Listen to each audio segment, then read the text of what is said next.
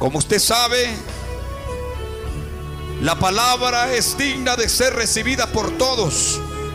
Y yo le pido por favor que ore para que esta palabra llegue a su corazón primeramente y también el corazón de todos aquellos que van a escuchar el mensaje sin duda a través de un programa de radio o televisión donde quiera que vaya a llegar esta palabra. Oremos en el nombre maravilloso del Padre, del Hijo y del Espíritu Santo. Pero ore, hermano, porque si no, esta palabra, hermano, no puede ser que la vaya a entender. Así que levante sus manos. El señal, la señal de levantar las manos es elevar oración hacia el cielo. Padre, en esta noche venimos para predicar tu palabra, Señor amado.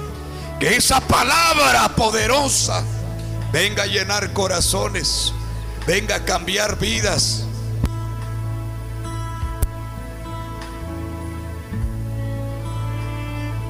Dioso de Cristo Jesús en esta noche.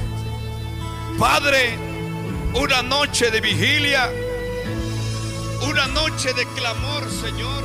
Gracias. Una noche de bendición Padre amado, que esa palabra venga a llenar corazones. No solamente, Padre, para los que están aquí presentes. Gracias, hermano. Sino también para los que nos van a escuchar.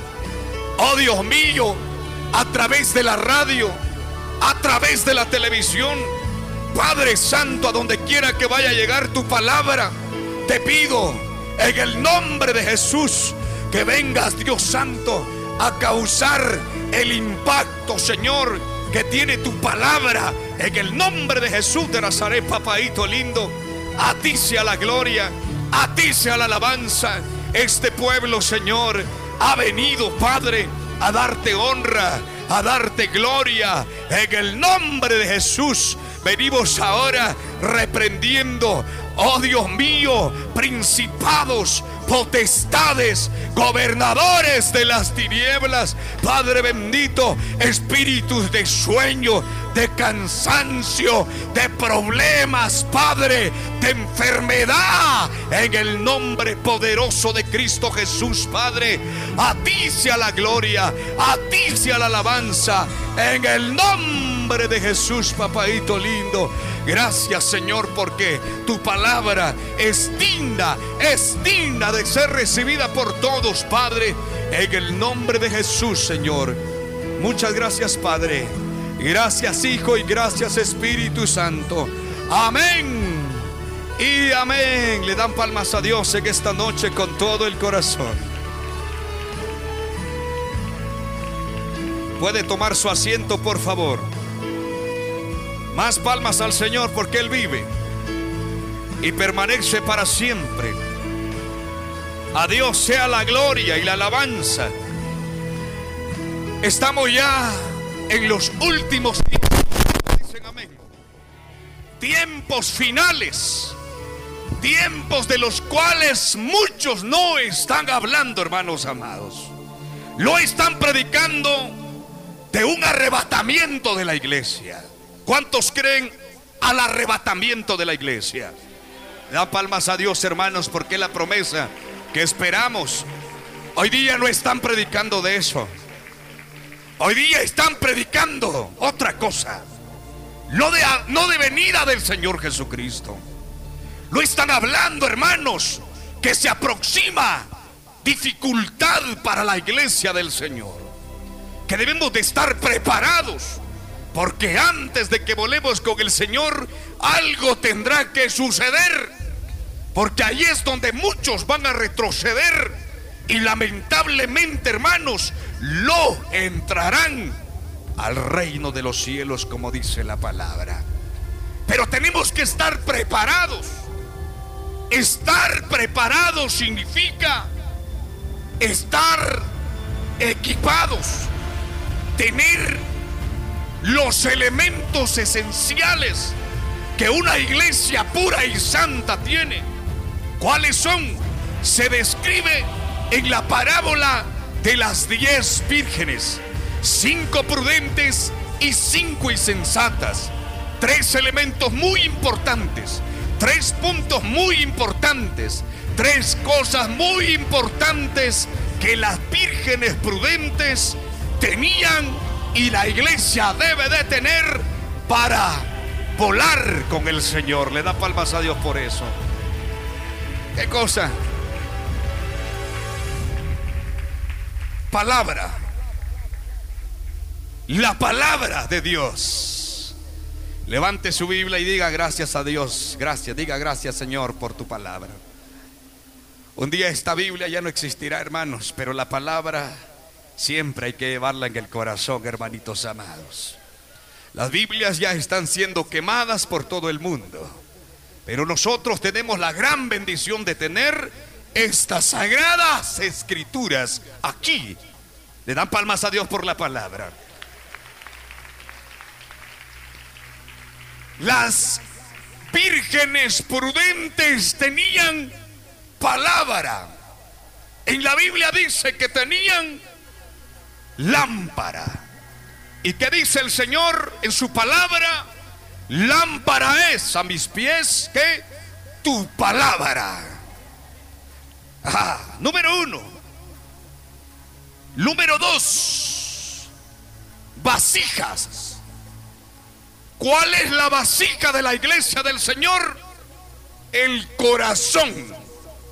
La palabra no fue hecha para escribirla o almacenarla en la mente, sino en el corazón. La palabra del Señor dice, escríbelas en las tablas de tu corazón. Dan palmas a Dios por eso, hermano.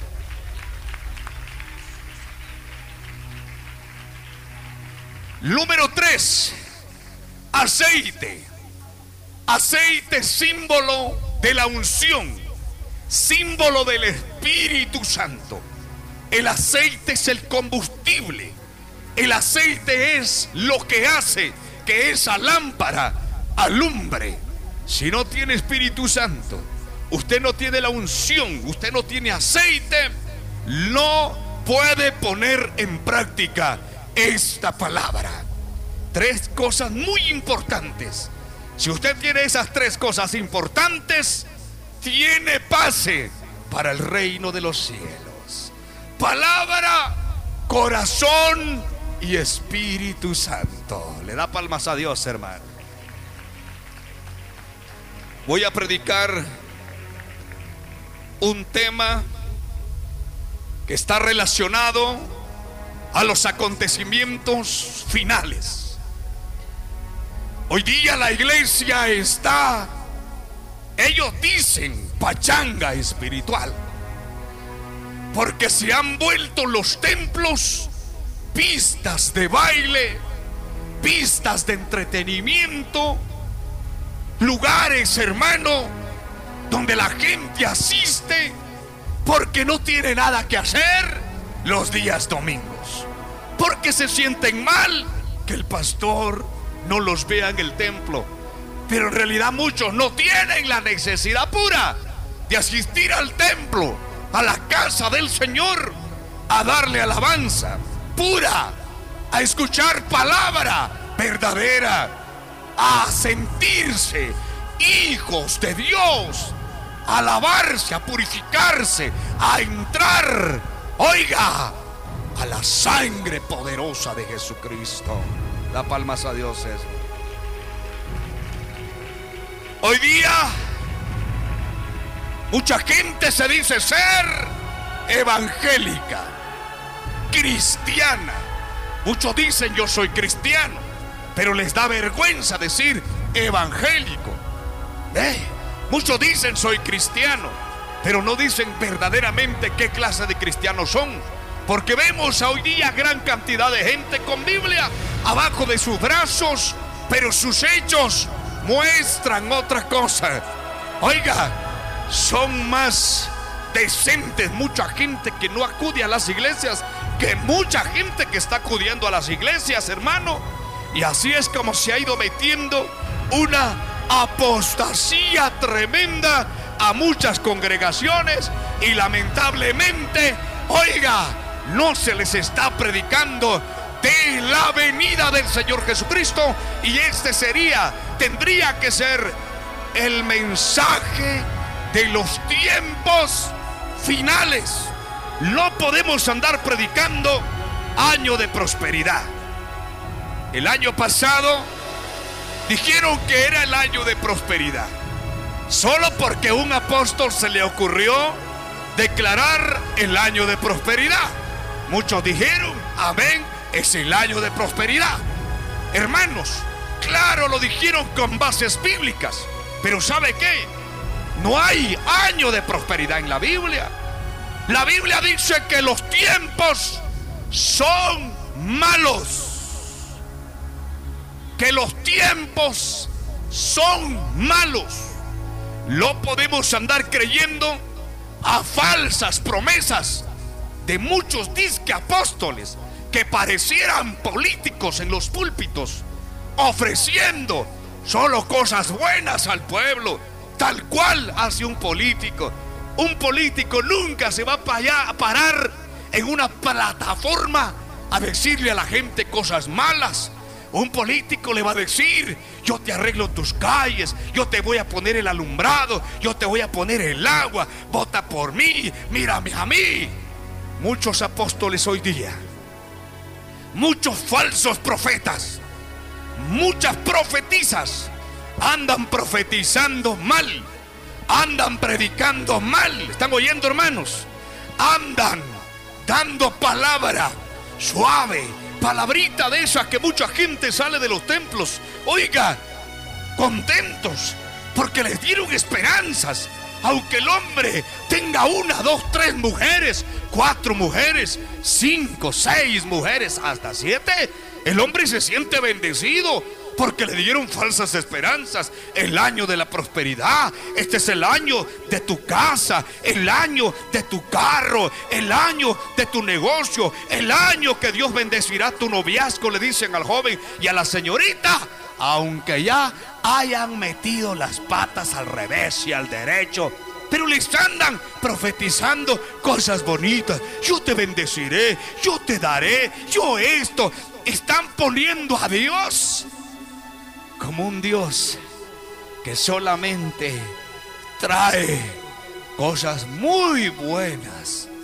Pero ¿sabe qué decían los apóstoles, verdaderos apóstoles?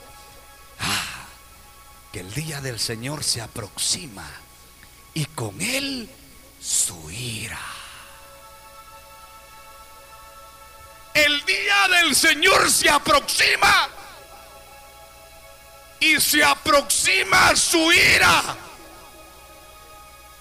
Claro que la palabra tiene promesas.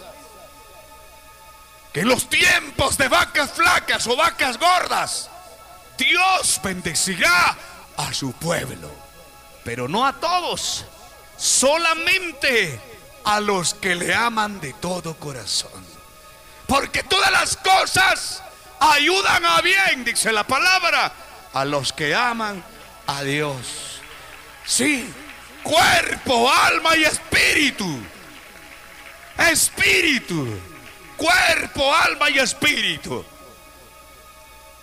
Cuidado a lo que se está oyendo a través de las televisiones y radios hoy día. Porque hoy día le están dando mielita suave. Le están dando chicoria. ¿Saben ustedes qué es chicoria? una mielita que se le da a los bebés. Pues muchos falsos apóstoles, digo falsos apóstoles, porque hoy día todo mundo quiere ser apóstol. Hasta el chucho de la casa quiere ser apóstol ya. Porque como su amo es apóstol, el chucho también quiere ser apóstol. No está por demás, no estaría por demás llamar al chucho apóstol, apóstol. Porque todo mundo es apóstol el apóstol fulano, el apóstol sutano, el apóstol enano. El diablo se está volviendo apóstol ya. Ah, pero la gente está encantado con esos mensajes de eso disque apóstol. No, mis hermanos. La Biblia dice que Dios constituyó constituyó grandes siervos, apóstoles, profetas, evangelistas, maestros, pastores. El tiempo de los profetas fueron aquellos tiempos donde una apostasía se estaba moviendo poderosamente, fuertemente, y el pueblo fue engañado juntamente con sus reyes, comenzando por sus reyes. Y los verdaderos profetas de la Biblia no traían mensajes de esperanza, lo que traían era palabra de Dios. Te arrepientes o te mueres. Ese era el mensaje de los verdaderos profetas. Pero hoy día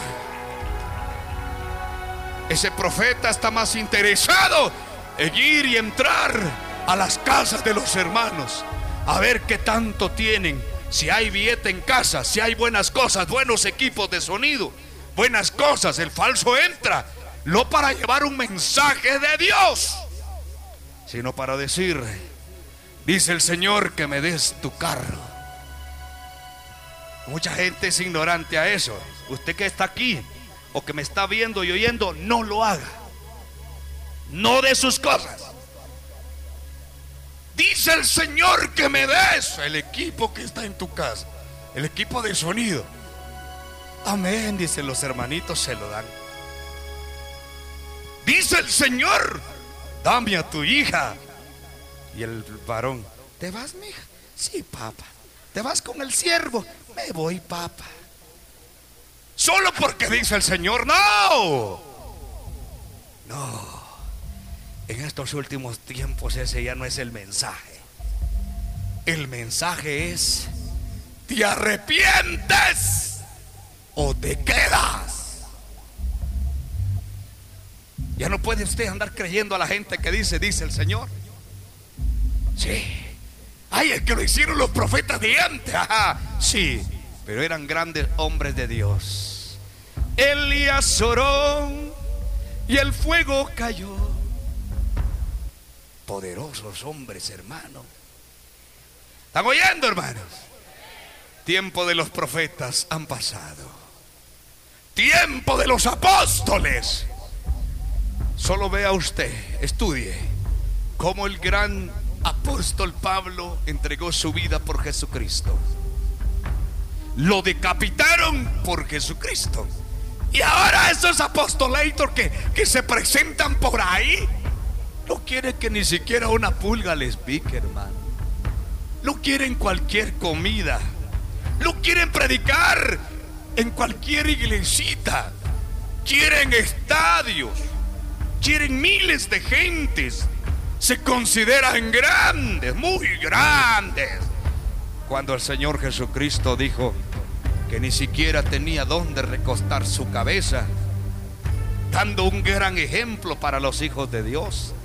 El que es bendecido, que sea bendecido, pero que predique la verdad y que tenga la humildad de un siervo de Dios. ¿Sí o no? Den palmas a Dios, pues.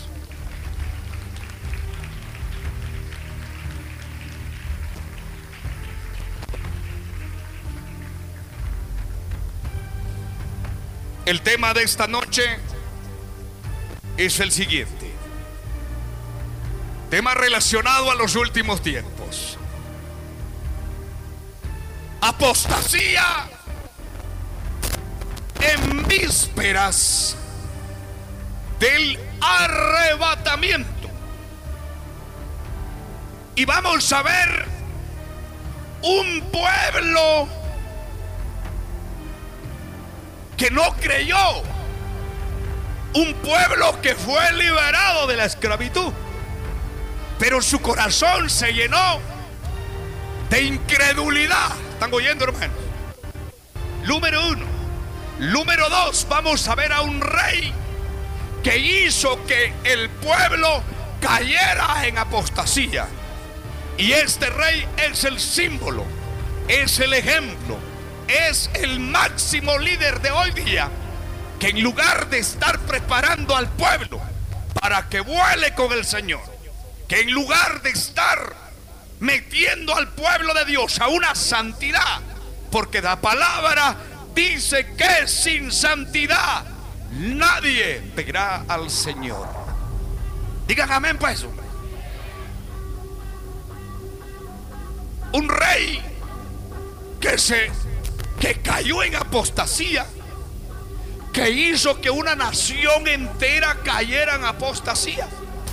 Por eso los máximos líderes que están aquí en el templo, todos los líderes, pastores, evangelistas, maestros, quien sea, hasta incluso hasta los maestros de niños, tienen que predicar la verdad, porque un día se les demandará. Mucha gente tiene los ojos puestos en los líderes, en los pastores, en los evangelistas. Sí, lamentablemente muchos tienen puestos los ojos en muchos pastores, en muchos evangelistas, en muchos líderes que son grandes apóstatas. Y atrás de ellos también va un pueblo, como sucedió con estos reyes que vamos a ver. Hubo un rey que se perdió, que a pesar de que Dios le habló, trajo mortandad y destrucción al pueblo de Dios. Porque eso es lo que está trayendo hoy día. Oiga, la apostasía. Pero ¿por qué se mete la apostasía? Porque los máximos líderes están permitiendo que se meta la apostasía. Ya vamos a ver qué significa apostasía y la palabra vísperas. Pero hubo un rey también que cayó en apostasía y que trajo estragos al pueblo de Dios. Y que cuando este rey se vio en las últimas de su vida, estando en cautiverio, estando en la ruina, clamó a Dios y se arrepintió de sus pecados. Y Dios libró al rey y al pueblo de Dios. Le da palmas a Dios, hombre.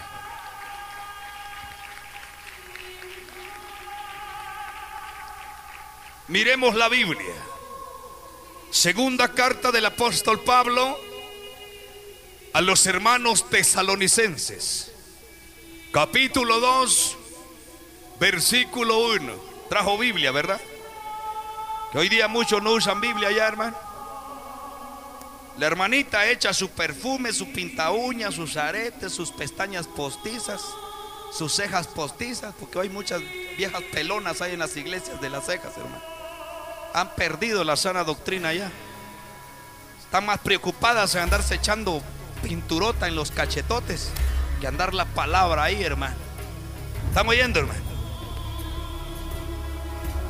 Segunda de Tesalonicenses 2. ¿Ya lo tiene? Y dice así la palabra.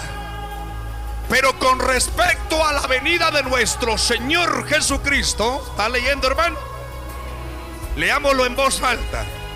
Pero con respecto a la venida de nuestro Señor Jesucristo, y nuestra reunión con Él, os rogamos, hermanos, no os dejéis mover fácilmente de, vuestro modo de pensar, ni os conturbéis, ni por espíritu, ni por palabra, ni por carta, como si fuera nuestra en el sentido de que el día del Señor, que dice, digámoslo fuerte, está cerca. Nadie os engañe en ninguna manera, porque no vendrá sin que antes venga la apostasía y se manifieste el hombre de pecado, el hijo de perdición. Damos palmas a la palabra del Señor.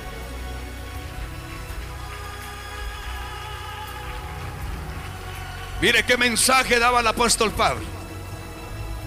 Ahorita ya no está para darle chicoria a la gente, hermanos. Ya no está para andarle calentando el oído a la gente. ¿Están oyendo, hermanos? Ya no está el tiempo para darle lechita así suave. Ya no está el tiempo para darle mielita. Ya no, mis hermanos. Ya no chicoria, ya no. Porque estamos en los tiempos finales. Ahorita es tiempo de chicote, no de chicoria. El que no quiere hacer caso y no quiere hacer su palabra, se le da chicote. ¿Están oyendo?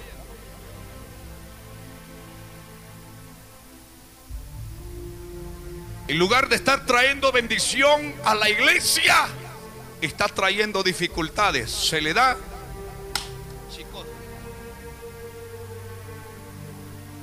Esta palabra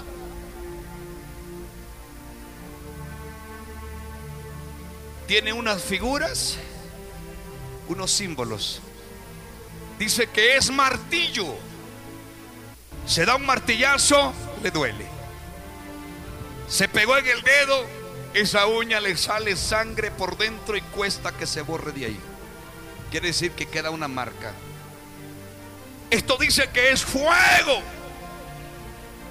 que es espada de doble filo. ¿Están oyendo, hermano? Así que en ningún momento el pastor, el evangelista, el predicador, tiene que ser un hombre aguado para tolerar cosas. No, hay que poner un alto. Porque si no, ese poquito de levadura va a leudar toda la masa. Esa cizaña, aunque la Biblia dice que es necesario que crezca juntamente con el trigo, hay que trabajarla. Oiga, hay que trabajar. Escuche bien. Porque hoy día muchos en lugar de ser bendición están siendo puras maldiciones en la congregación. ¿Están oyendo, hermanos? ¿Están oyendo, hermanos? Pero dice la Biblia, una palabra que daba un verdadero apóstol. Estos apóstoles de hoy, me río de ellos. Y si hay, aún, hay alguno aquí me río de usted. ¿Habrá alguno aquí? De repente su chucho trajo que se llama Apostolator. ¿Qué apóstol ni qué nada, hermanos? Estamos en el tiempo, hermanos, del, de los siervos del Señor por misericordia. Nosotros no le llegamos ni siquiera a los tobillos a esos grandes siervos de la palabra de Dios, hermano. Por misericordia predicamos. Estamos aquí por gracia. Mire qué gran palabra daba este apóstol Pablo, este gran siervo. Él dice que con respecto tocaba el tema de la venida del Señor. Hoy muchos no están creyendo al arrebatamiento con respecto a la venida de nuestro Señor Jesucristo. Mire qué bonito. Y nuestra reunión con Él. Ay, hermano, qué precioso, ¿verdad? ¿Alguna vez usted se ha puesto a pensar cómo será ese día, hermanos amados? El día que estemos cara a cara de un gran hombre. Le damos un aplauso, Señor Jesús. Gran hombre.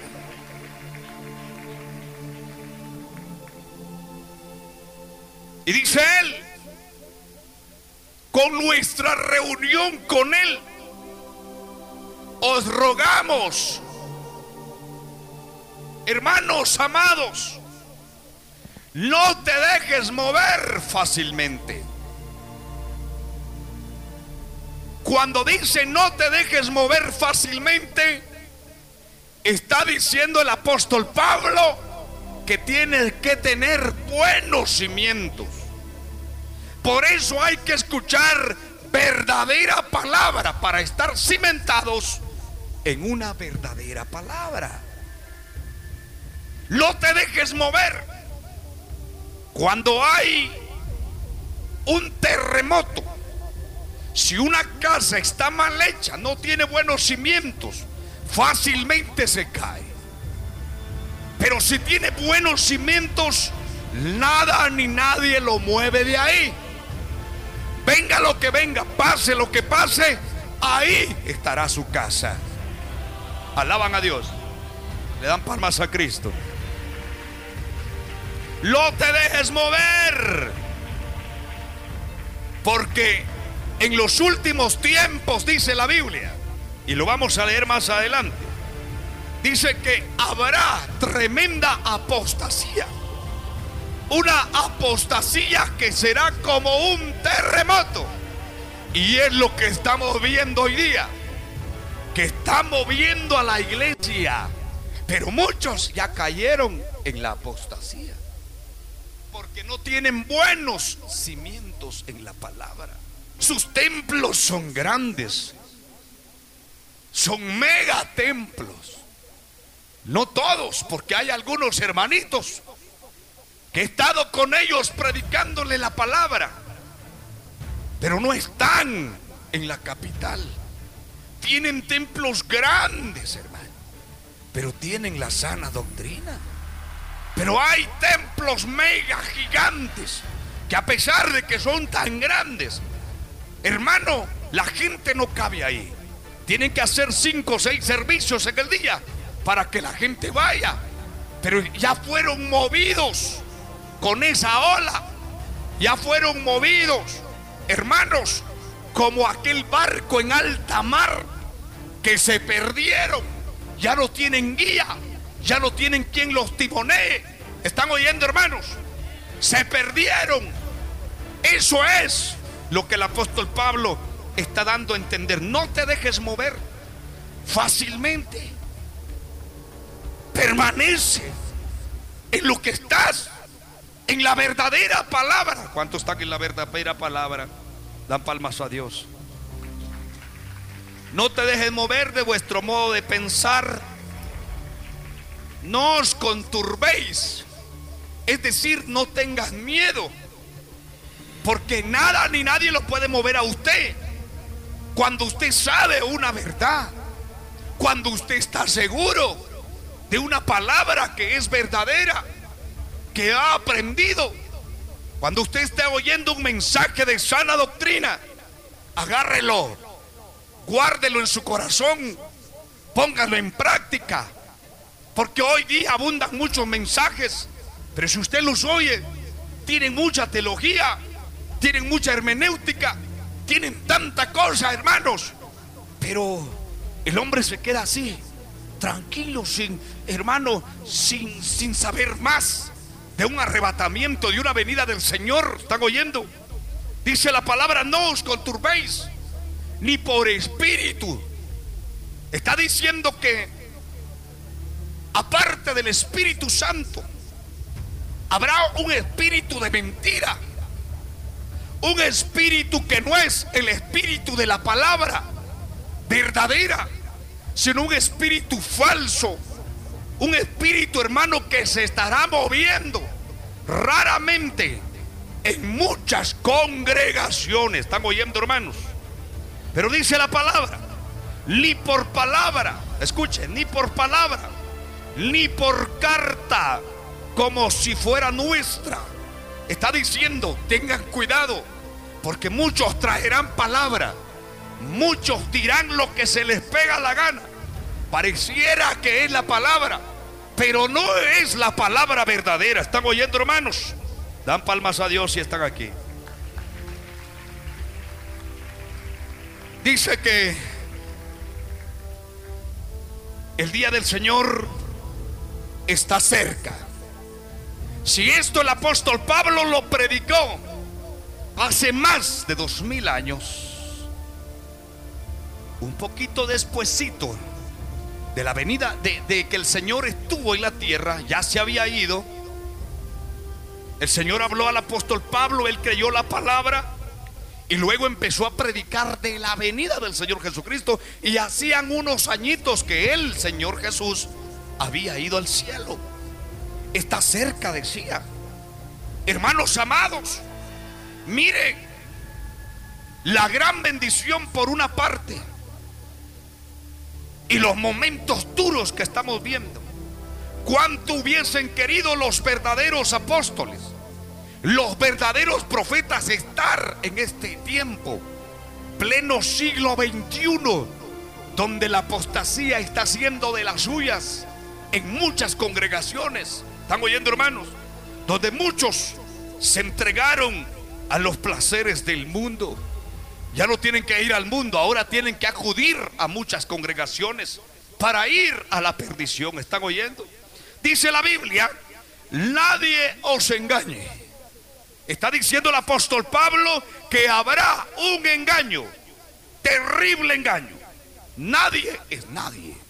Y esta palabra la estaba dando aquellos que anteriormente habían escuchado palabra viva, verdadera.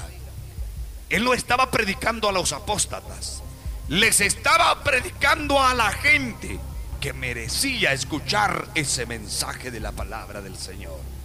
Usted está aquí, dele palmas a Dios, porque Dios le ha traído a escuchar este mensaje. Porque no vendrá sin que antes venga la apostasía. Está diciendo que antes de que venga el Señor Jesucristo, la apostasía se levantará, se moverá. Y esta noche vamos a ver cómo está la iglesia apóstata a través de unos videos que voy a proyectar al final de la disertación. Nadie os engañe, de ninguna manera. De ninguna manera. ¿Mm?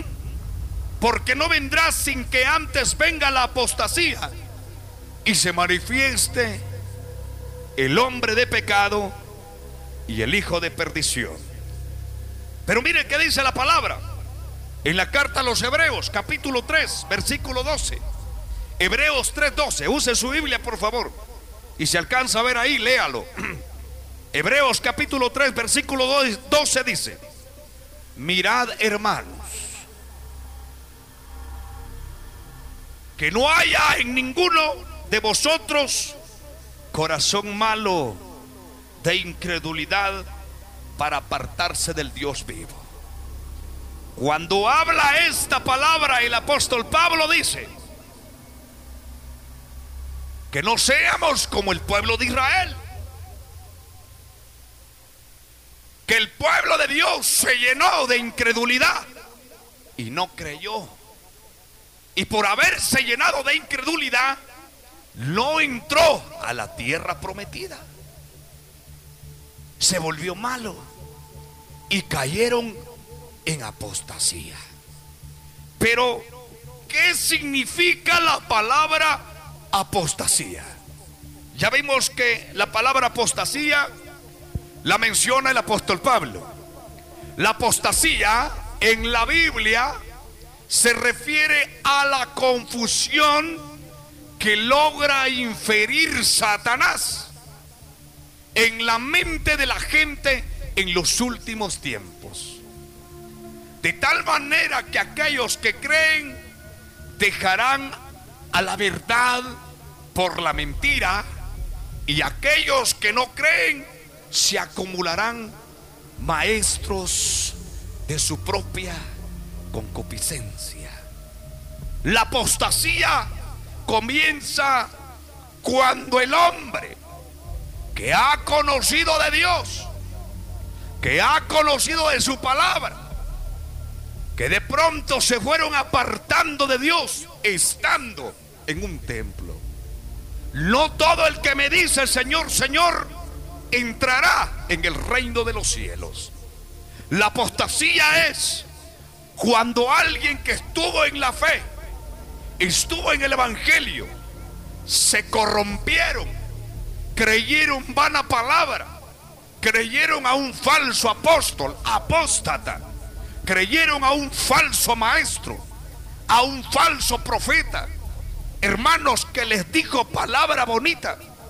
Y esa palabra es para rascarle las orejas a alguien que está enfermo.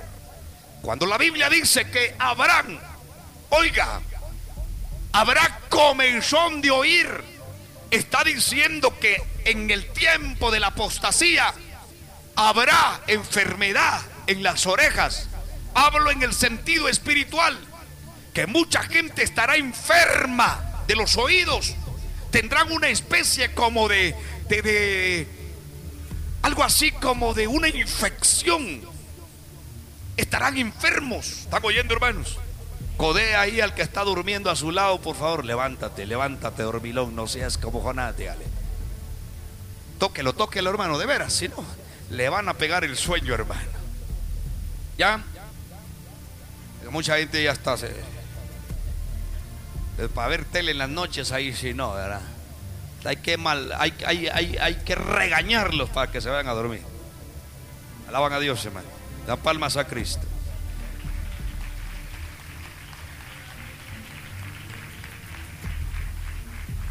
Vamos a preparar, aunque sea un tambor o un plato ahí para que esté durmiendo, le vamos a ir a sonar enfrente, hermano, que se levante.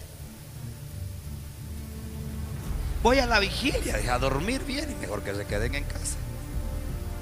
Alaban a Dios, hermano. Entonces, retomando que en los últimos tiempos, al ver los falsos maestros, que habrá comezón de oír, o sea, gente apóstata, como los que están abundando hoy día. La gente quiere acudir, quiere ir a las iglesias, pero no a cualquier iglesia. La gente quiere acudir a la iglesia a donde está su nivel social. No se acuerda que ni siquiera para un quetzal de pan tenía anteriormente. Ahora como ya, ya es grande, ya se ha estudiado, ya, ya habla varios idiomas, se siente muy grande. Entonces quiere acudir a la iglesia de su nivel. ¿Están oyendo, hermanos? Y las iglesitas del barrio la miran como cosa rara, como la que nunca prospera como la iglesita chiquita de la colonia. Ah, dice, ¿quién va a ir ahí? Ese viejito pastor nunca pasa de regañar a la gente. Cara de piedra ese viejo bravo, duro que es. Él quiere ir, ella quiere ir a ver al fulano, al sutano, al diablo, si es posible, que está parados en los púlpitos, rascándole la oreja a mucha gente que tiene infección se vuelven rascaorejas, rascabuches.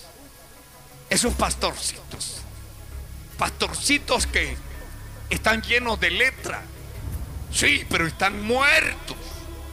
No le hablan más a la gente. Sus pláticas son de a dos por cinco. Su mensajito de a dos por cinco. ¿Cuál? De a diez minutillos. Diez minutillos.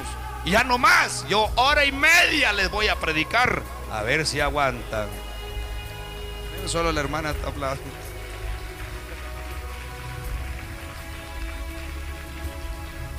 Ay, es que se aburre la gente. Que se aburre. ¿Están oyendo? Pues la apostasía se metió y la gente está está acudiendo. Tengamos cuidado y no nos pongamos tan contentos. Oiga, ver tanta gente que hoy día está en las iglesias llamadas cristianas, no dicen evangélicas, cristianas. Evangélicas no lo dicen, es raro que digan iglesia evangélica tal, solo dice iglesia cristiana, ya estuvo. ¿Verdad? Iglesia cristiana, no se sabe qué es, si es carismática, católica o qué. ¿Están oyendo hermanos? Iglesia cristiana. Ahí nomás. Cuando usted mire el montón de gente que, que se está levantando, no diga, es el mover de Dios. No, no, no, momento. Podría ser el mover de la apostasía. Porque si esta gente en verdad quisieran palabra verdadera, buscarían donde la hay verdadera. como están contentos, se sienten bien, van ahí, no importa cuántos kilómetros tienen que viajar, en carro, en camioneta, como sea, la gente acude, están ahí, se sienten bien, argumentan tantas cosas. Aunque no le estén preguntando, le dicen a usted quién es el pastor. Es que mi pastor es fulano de Taldes y yo voy a la iglesia tal. se sienten muy orgullosos de pertenecer a tal congregación. Sí, pero no tienen entrada en el reino de los cielos. Porque están poniendo su mirada en el hombre. ¿Están oyendo, hermanos? Da palmas a Dios, pues. Ya les pegó el sueño, ¿verdad? eso en las vigilias no me gusta que me den el tiempo tarde, hermanos. Ya la gente me entregan ojos hinchados, cabezas caídas, gente roncando. Dios mío, hermano, ni con triques se levantan.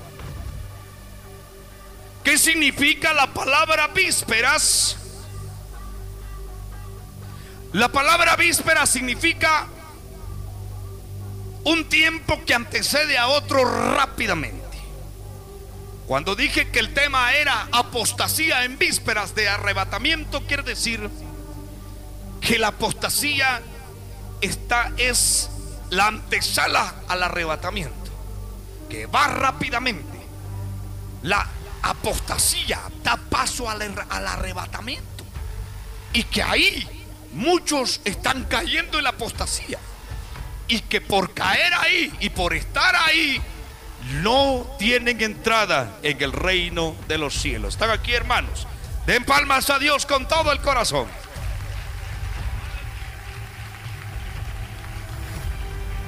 Ejemplos. Ejemplos. Escuche bien. Ejemplos de la apostasía en el Antiguo Testamento. Ejemplos de la apostasía en el Antiguo Testamento tres ejemplos. Dije, miramos primero a unos reyes. Uno fue Manasés, el otro Acaz y el pueblo de Israel. A Manasés, mejor dicho, al rey Acaz, lo encontramos en Segunda de Crónicas capítulo 29. Y eso se lo voy a dejar de tarea para la casa. No lo vamos a leer rápidamente porque el tiempo está avanzando. Pero usted en su casa léase el capítulo, capítulo 29 de Segunda de Crónicas. Ahí va a encontrar la historia de Acaz. ¿Qué fue lo que pasó con Acaz? ¿Cómo fue que la apostasía se metió? Y que como este máximo líder, este máximo hombre, un rey era como un pastor que estaba liderando a una nación. Un pastor está liderando a un pueblo, un rebaño. Acaz se volvió apóstata. Manasés se volvió apóstata. Para ver la historia de Manasés, cómo se volvió apóstata él y cómo fue que hizo que el pueblo de Israel cayera en apostasía, usted va a leer Segunda de Crónicas capítulo 33. Ahí está la historia de Manasés. Y ejemplo número 3, el pueblo de Israel. El pueblo de Israel, según el profeta Isaías, capítulo 1, versículo 2 en adelante. Pero mire, vamos a ver parte de la apostasía del pueblo de Dios que es el pueblo de Israel. Isaías capítulo 1, versículo 1 dice, visión de Isaías. Mire, mire, mire qué profeta tan grande. Aquí Isaías no estaba recibiendo una visión de que le iba a ir a pedir un carro o un carro de, de, a una manada de caballos, porque en aquel tiempo eran caballos o carruajes, ¿eh? o una mansión. No, Isaías no estaba viendo eso. Isaías estaba viendo la apostasía del pueblo de Israel. Mire qué dice, visión de Isaías, hijo de Amós, la cual vio acerca de Judá y Jerusalén en los días de Usías, Jotam, Acaz, Equesía, Ezequías, reyes de Judá. Pero mire la gran palabra que daba el profeta Isaías. Dan palmas a Dios para que despierten.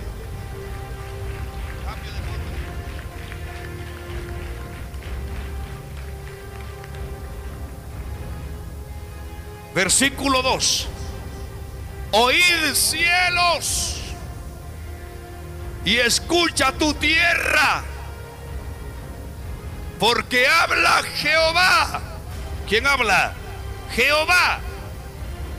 Crié hijos y los, ¿qué? Y los engrandecí. Y ellos se rebelaron contra mí. Eso es apostasía. Rebelarse contra Dios. Pero dice Isaías, el, el buey, la gente se pone brava cuando les predican palabra dura. ¿Están oyendo, hermano? Es que ya me ofendió. Pero mire cómo dice Isaías. ¿Cómo es eso que el buey conoce? ¿Mm? El buey conoce a su dueño. Y el asno el pesebre de su señor. Mire qué tremendo. Mas Israel no entiende. Mi pueblo lo tiene. Conocimiento. Qué bárbaro. Oh gente pecadora. Pueblo cargado de maldad. Mire eso. Generación de víboras. Generación de malignos. Mire que dice ahí. Hijos depravados. Dejaron a Jehová. Provocaron a ira al santo de Israel. Y se volvieron atrás. Eso es apostasía. Dios los levantó. Les dio una gran bendición. Pero se volvieron atrás. Y este varón, hermano Isaías, estaba viendo una visión. Y, le, y decía al cielo y a la tierra, gritaba el mensaje no lo callaba. Hoy día muchos no quieren hablar lo que Dios les dice. Les da pena. Es que se van a enojar conmigo en la iglesia. Me van a quitar los privilegios. ¿Qué? Que se enojen. Que le quiten los privilegios. Pero usted hable la verdad. ¿Están oyendo, hermanos? Mire cómo dice la Biblia. Que cómo era posible que los animales sabían y sabían entender y saber a quién pertenecían. Y el pueblo de Dios se les había olvidado quién era su amo y quién los había engrandecido. Alaban a Dios, hermano. Den palmas a Dios, pues. Ese es el ejemplo de Isaías, el ejemplo de Israel cuando cayó en apostasía. Ejemplo número dos. Dije que usted podía leer el capítulo 28 de Segunda de Crónicas el rey Acaz. Mire qué bárbaro. El rey Acaz. Dice la palabra. 28.1. De 20 años era Acaz cuando comenzó a reinar. Y de 16 y, y 16 años reinó en Jerusalén. Que dice, mas no hizo lo recto ante los ojos de Jehová como David su padre. Antes bien, antes anduvo en los caminos de los reyes de Israel y además hizo imágenes fundidas a los Baales. Este rey trajo destrucción al pueblo de Israel. Hizo que el pueblo cayera en apostasía. Así como los pastores hoy día están haciendo. No les importa si van para el cielo o para dónde van los que hoy día están pastoreando. Lo que quieren es tener la iglesia llena, un templo bien edificado, uno donde Él sea el rey, donde sea el anticristo, donde la gente lo admire más, llevando a un pueblo a una apostasía, como lo hizo el rey Acaz Acaz no se arrepintió. Acaz tuvo la ira de Dios. Acaz construyó, dice la Biblia, imágenes. Adoró. Hizo imágenes, santo Dios, Acaz. Construyó imágenes. Escuche, imágenes fundidas a los Baales. ¿Cómo era posible que este hombre, siendo rey, que Dios había permitido que este fuera rey, estuviera en el trono, gobernara un pueblo? ¿Cómo era posible que este hombre sabía de Dios, pero no hizo las cosas que Dios quería? Entonces viene, mete al pueblo de Israel cayendo a una apostasía. Pero Dios en su misericordia manda palabra para el pueblo herido por la causa del rey Acaz. ¿Y dónde es cuando Dios manda palabra al pueblo por medio de un profeta? Segunda de Crónicas 28, capítulo 9. Ahí dice el pueblo estaba herido, el pueblo estaba hambriento, el pueblo no tenía calzado, el pueblo no tenía agua, el pueblo estaba, hermano, mal herido y aún por su propio pueblo, porque gente, los mismos israelitas, habían apresado, habían cautivado a miles de hermanos suyos. Pero Jehová, pero Dios envía a un profeta.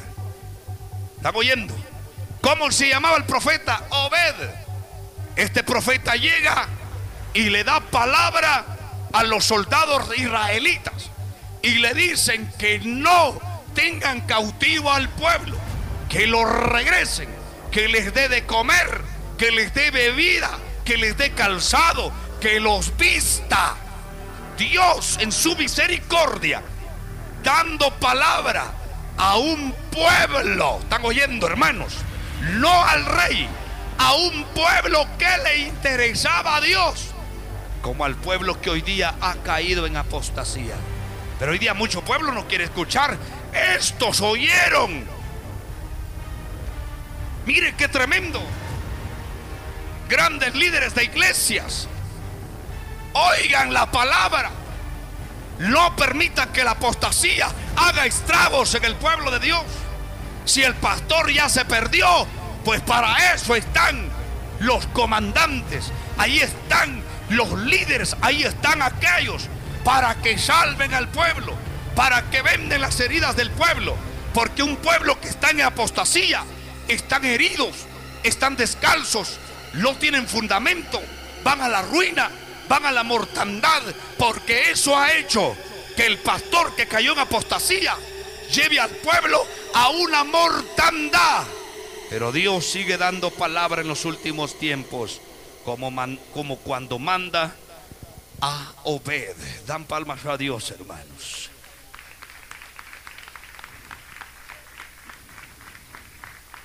Viene acá, acá en desesperación y de enojo. Cuando ya se había venido los reyes de Siria sobre él. ¿Sabe qué hizo Acaz? Acaz entra al templo de Dios. Antes agarra los utensilios que servían para el servicio de Dios. Agarra todo. Lo manda como un pago a los reyes paganos. A los reyes de Siria. Pero aún así el rey de Siria, hermano, decidió atacar al pueblo de Dios. El pueblo de Dios empezó a ser destruido. Acá se empezó a ser perseguido. Mire qué tremendo. Y en segunda, segunda de Crónicas 28, 22, dice la palabra entonces el rey Acaz, en el tiempo que le apuraba, añadió mayor pecado ¿Ah? Mire, un hombre que había caído en apostasía. Un hombre, hermanos amados, que no se doblegó por nada ni por nadie. Se supone que el buen pastor su vida da por las ovejas. ¿Y qué están haciendo los pastores apóstatas? En lugar de guiar a un pueblo a una verdad, los están llevando al matadero los están llevando al fracaso, los están llevando a la ruina. ¿Están oyendo, hermanos? Ese pobre pueblo está mal herido. Esas grandes iglesias que hoy día se ven a través de las, de las televisiones, muchas de ellas son iglesias apóstatas. Aunque usted los mire que brincan, que, que patalean, que se miran y en la gran algarabía, están muertos espiritualmente, están descalzos, están eh, desvestidos, no tienen, no tienen alimento, porque sus pastores tienen la culpa. Esos pastores apóstatas solamente les interesa, hermano, los diezmos, las ofrendas, el poder, hermano, todo lo terrenal, pero no les interesa que el pueblo de Dios vaya a una verdad. Acá dice que empezó a hacer altares cuando ya se sintió derrotado, empezó a poner, hermanos, una especie como de, de, de, de, altares para adorar a sus dioses paganos. Él decía, si lo, estos dioses han librado a mis enemigos, yo también le voy a pedir a ellos. Mire, sabiendo del poder de Dios, que Dios podía librarlo de la mano de hermano de, del que los perseguía para matar. Este hombre cayó en pecado, porque eso es lo que hace. El hombre que está perdido en la apostasía ya no tiene oportunidad de Dios, mas en los últimos tiempos Dios está dando palabra para que el pueblo de Dios todavía se salve, pero ya no por esos pastores apóstatas, ya no ya no, porque muchos ya están perdidos en su apostasía. Mas hay un pueblo que todavía se puede salvar si escucha la voz de Dios. Dan palmas a Dios, hermano. Pero Dios nuevamente manda a un varón que vino a restaurar una terrible apostasía. Un terrible hermano problema en el capítulo 29.1, segunda de Crónicas 29.1, Dios elige a Ezequías para restaurar su pueblo. Mire qué amor de Dios. El pueblo que había caído en apostasía por causa de un pastor, llamémoslo así, un rey, un líder. Dios envía a un hombre y empieza a reparar todos los daños. Me voy a atrever a decir, para los que me están oyendo o viendo, si su pastor ha caído en tremenda apostasía, sáquelo, échelo fuera de la congregación y elijan a otro para que venga a restaurar los daños que tiene el templo de Dios.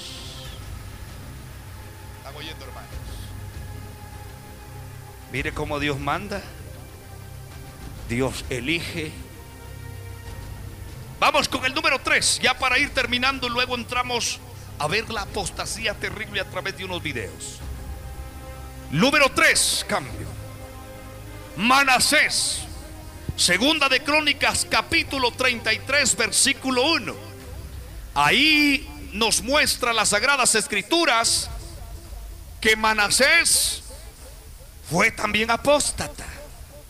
Manasés se creyó muy grande, como muchos pastores hoy día. Pastorales se creen grandes. Aquí nadie me mueve, dice. Aquí el que manda soy yo. Y, lo, y hace que el pueblo entre a una apostasía tremenda. ¿Están oyendo, hermano? Y el pueblo ahí se queda en la apostasía. Lo hacen lo posible de buscar. ¿Sabe qué pasó? En el segunda de Crónicas 33, 9 dice claramente que Manasés hizo que se extraviara el pueblo de Dios. ¿Qué es extraviarse? Perder el rumbo, perder el camino, desviarse. Eso se llama apostasía. ¿Están oyendo, hermanos? ¿Cómo dice la, palabra ahí? Segunda de Crónica 3, perdón, 33, 11. Vamos a ver, no, 33, 9 es. 33:9. Manasés hizo que se extraviara Judá y a los moradores de, de Jerusalén que para hacer mal, para hacer más mal que las naciones que Jehová destruyó delante de los hijos de Dios. Santo Dios. Mire qué apostasía. Está diciendo la palabra que Manasés había hecho que el pueblo de Dios se volvieran más pecadores que el mundo. Mire qué, qué apostasía. ¿Cómo era posible que un rey que Dios había permitido, que Dios lo había sentado en el trono, hiciera que el pueblo se volviera más mundano que los que estaban allá afuera? ¿Están leyendo la palabra, hermanos? Mire qué tremendo. Pero cae Manasés. Todos esos pastores apóstatas que hoy día predican por radios, predican por televisión, evangelistas, maestros, falsos apóstoles, un día van a caer como cayó Manasés. Porque la caída de Manasés la vemos en, en, allí en crónica siempre. Capítulo 33 y versículo 11. ¿Están oyendo, hermanos? Por lo cual Jehová trajo contra ellos los generales del ejército del rey de los asirios, los cuales aprisionaron con grillos a Manasés. ¿Están oyendo, hermanos? Y a todos, a todos con cadenas. Atados con cadenas. Atado con cadenas, lo llevaron a Babilonia. Mire pues, mire cómo cae ¿Quién permitió que el ejército de los asirios vinieran y aprisionaran a Manasés, lo ataran, lo llevaran cautivo? Un gran rey que se creía todo, que creyó que ya todo lo había alcanzado. Hoy día muchos creen haberlo alcanzado todo creen tener ya los cinco ministerios, por eso ya son grandes. Y se creen muy grandes, son grandes ellos. Pero un día Dios los traerá a humillación, como lo hizo con Manasés. ¿Están oyendo, hermanos? Mire qué tremendo. Pero dice la Biblia, y esto es lo que me gusta, y ojalá, bueno, yo no sé si lo van a hacer porque como son muy grandes, orgullosos, tienen cinco ministerios, ya son grandes. Quizás saber si lo van a hacer. Pero aquí tenemos un gran ejemplo, que este rey, cuando vio su destrucción y la terrible condición que había que, que, que estaba el pueblo de Israel en una tremenda apostasía, en segunda de Crónicas 33, 12 dice que Manasés entró en corazón angustiado. Cuando estaba en la cárcel, alaban a Dios. Cuando estaba ya perdido, me llama la atención de muchas personas que me están siguiendo con el mensaje. Qué bueno. Dice que Manasés, cuando se vio que estaba arruinado, que su apostasía lo había llevado a caer en manos del enemigo. Ahí, en lo profundo de esa soledad, en esa celda, clamó a Dios. Le pidió perdón a Dios. Eso deberían de hacer los falsos apóstoles que han llevado a una apostasía al pueblo de Dios. Eso deberían de ser los falsos, los, los pastores apóstatas. Humillarse. Podrían alcanzar misericordia. Por eso Dios les habla. ¿Están oyendo, hermanos? ¿Y qué dice que pasó ahí? ¿Ah? Y habiendo orado a él, fue atendido. Qué precioso es Dios. Denle palmas a Dios, por favor. Pues Dios oyó la oración ¿Y qué pasó? Y lo restauró. Restauró a Jerusalén.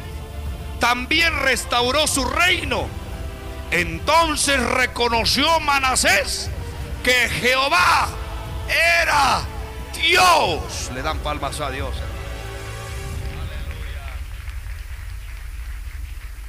Usted que anda perdido. Usted que anda apartado de Dios. Usted que predica, canta. Usted que ora. Usted se ha apartado de Dios, está en apostasía. Haga como Manasés. Caiga delante de la presencia de Dios y ore. Dios podría restaurarlo. No solamente a usted, sino también su ministerio, su familia. Porque quizás hasta la familia perdió ya. ¿Cuántos hombres están ejerciendo ministerio, pero su familia está despedazada? ¿Están oyendo? ¿Por qué? Porque cayeron en pecado, se apartaron de Dios, iglesias desbaratadas, iglesias donde, hermano, ahí está la gente esperando que Dios le restaure. Si el líder se humilla, si usted pastor se humilla, va a alcanzar la misericordia de Dios. Da palmas a Dios, hermanos.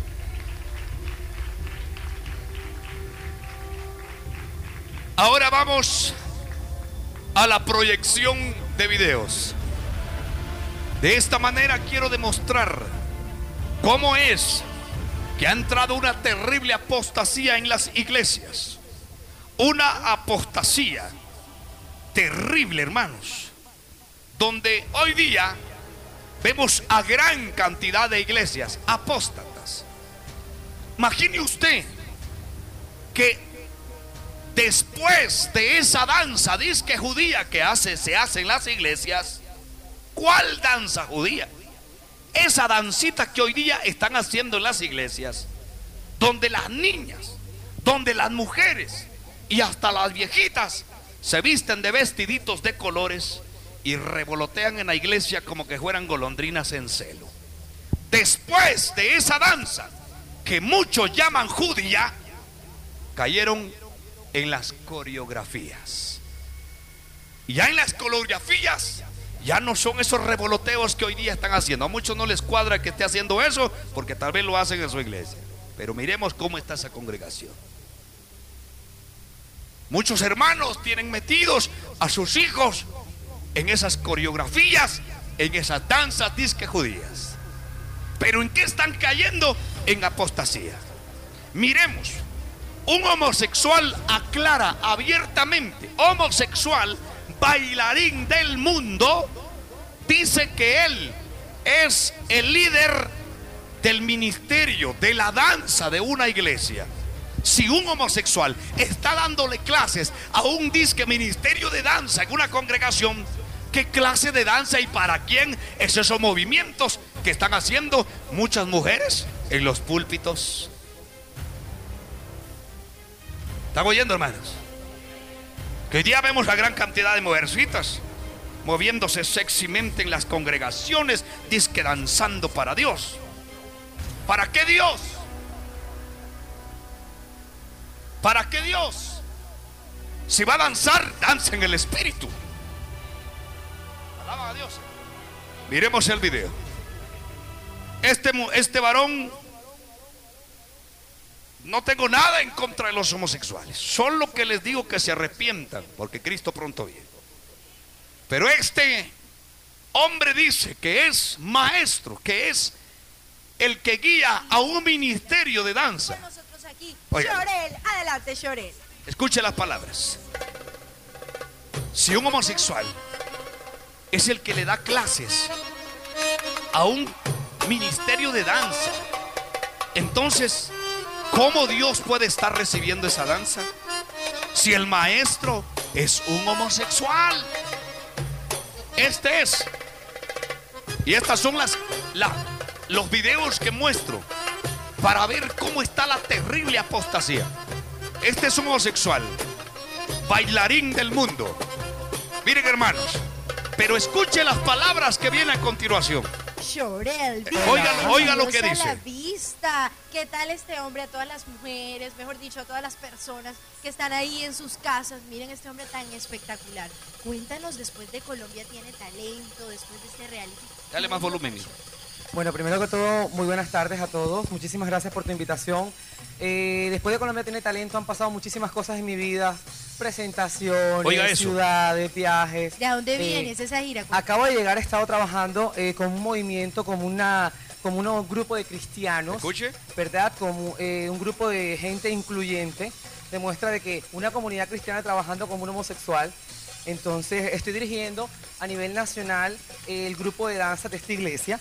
Estuve recientemente, entonces estoy dirigiendo a nivel nacional el grupo de danza Está de esta dirigiendo iglesia. el grupo de Estuve danza, recientemente, entonces estoy dirigiendo Oiga. a nivel nacional el grupo de danza de esta iglesia.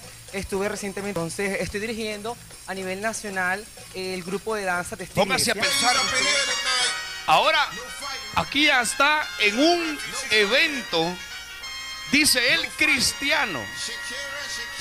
La, iglesia donde invitaron a este hombre a moverse como ustedes lo están viendo, se llama Iglesia Internacional Nueva Iglesia. Es pura iglesia apóstata. ¿Cómo es posible que van a invitar a un homosexual a entretener al pueblo? Pero todo eso viene de la llamada danza judía que muchos están haciendo. Nada bueno les espera a toda esa gente que hoy día están metiendo a las congregaciones a mover el esqueleto a muchas mujercitas que sirven solo para entretención y para el huido de lobos que hoy día andan tras la carne, hermanos. Que asisten a las congregaciones únicamente para ver mujeres que se están moviendo ahí. ¿Pero por qué? Porque la apostasía viene escalando, hermanos, y cada día va peor, peor, peor, peor, peor. ¿Están oyendo, hermanos? ¿Cómo es posible, hermanos, que un evento disque cristiano ponen a, a un homosexual a bailar? Eso se llama apostasía. O que alguien llegue a usted y lo quiera ministrar. Y que le dice, ¿estás listo para lo que viene? Cuidado quién le pone las manos encima a usted. Porque día muchos están disque ministrando a su sabor y a su antojo, diciendo que es el Espíritu Santo. Miremos cómo un hombre le pega una tremenda, una severenda cachetada a un hombre diciendo que es del Espíritu. La cachetada. De veras, hermano. La cachetada. La cachetada ungida. Tú soñaste solo en tu cuarto lo que yo entregaba sobre ti. Los sueños te dice el Señor. Oiga. Yo lo entregaré sobre tu Le está profetizando cosas buenas. Pero estás dispuesto a aguantar lo que viene. Está dispuesto a aguantar lo que viene, dice. Estás dispuesto a aguantar lo que viene. ¿Sabes lo que viene? Mire, Eso viene. Santo Dios. Viene una cachetada del Espíritu Santo. La cachetada del Eso Espíritu viene. Santo. Viene una cachetada del Espíritu Santo. Eso viene. Viene una cachetada del Espíritu Santo. La cachetada del Espíritu Santo. Eso es apostasía.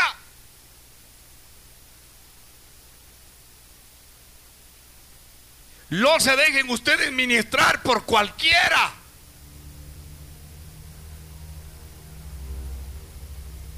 Alaban a Dios. Que le den una su buena cachetada de esa manera. Pero muchos como dicen, ah, es de Dios, es de Dios. Cuidado.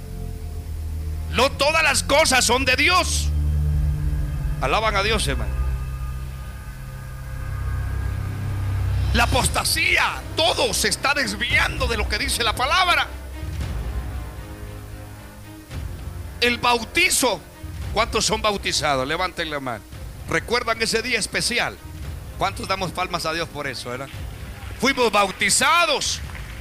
Recordamos aquel día cuando llegamos a las aguas bautismales y fuimos bautizados. Y fuimos preparados y entramos a ejercer en la obra. Pero la apostasía ha hecho que ese acto tan sagrado que tenemos ejemplo de nuestro Señor Jesucristo, cuando el Señor acude para que Juan el Bautista lo bautizara, y fue, hermanos, sumergido en el río Jordán. ¿Están oyendo, hermanos? Pero resulta que la apostasía está haciendo que ahora el bautismo ya no sea así, sino que ahora asisten a un parque acuático. Pero el problema no es tanto la piscina, sino de la forma que están bautizando.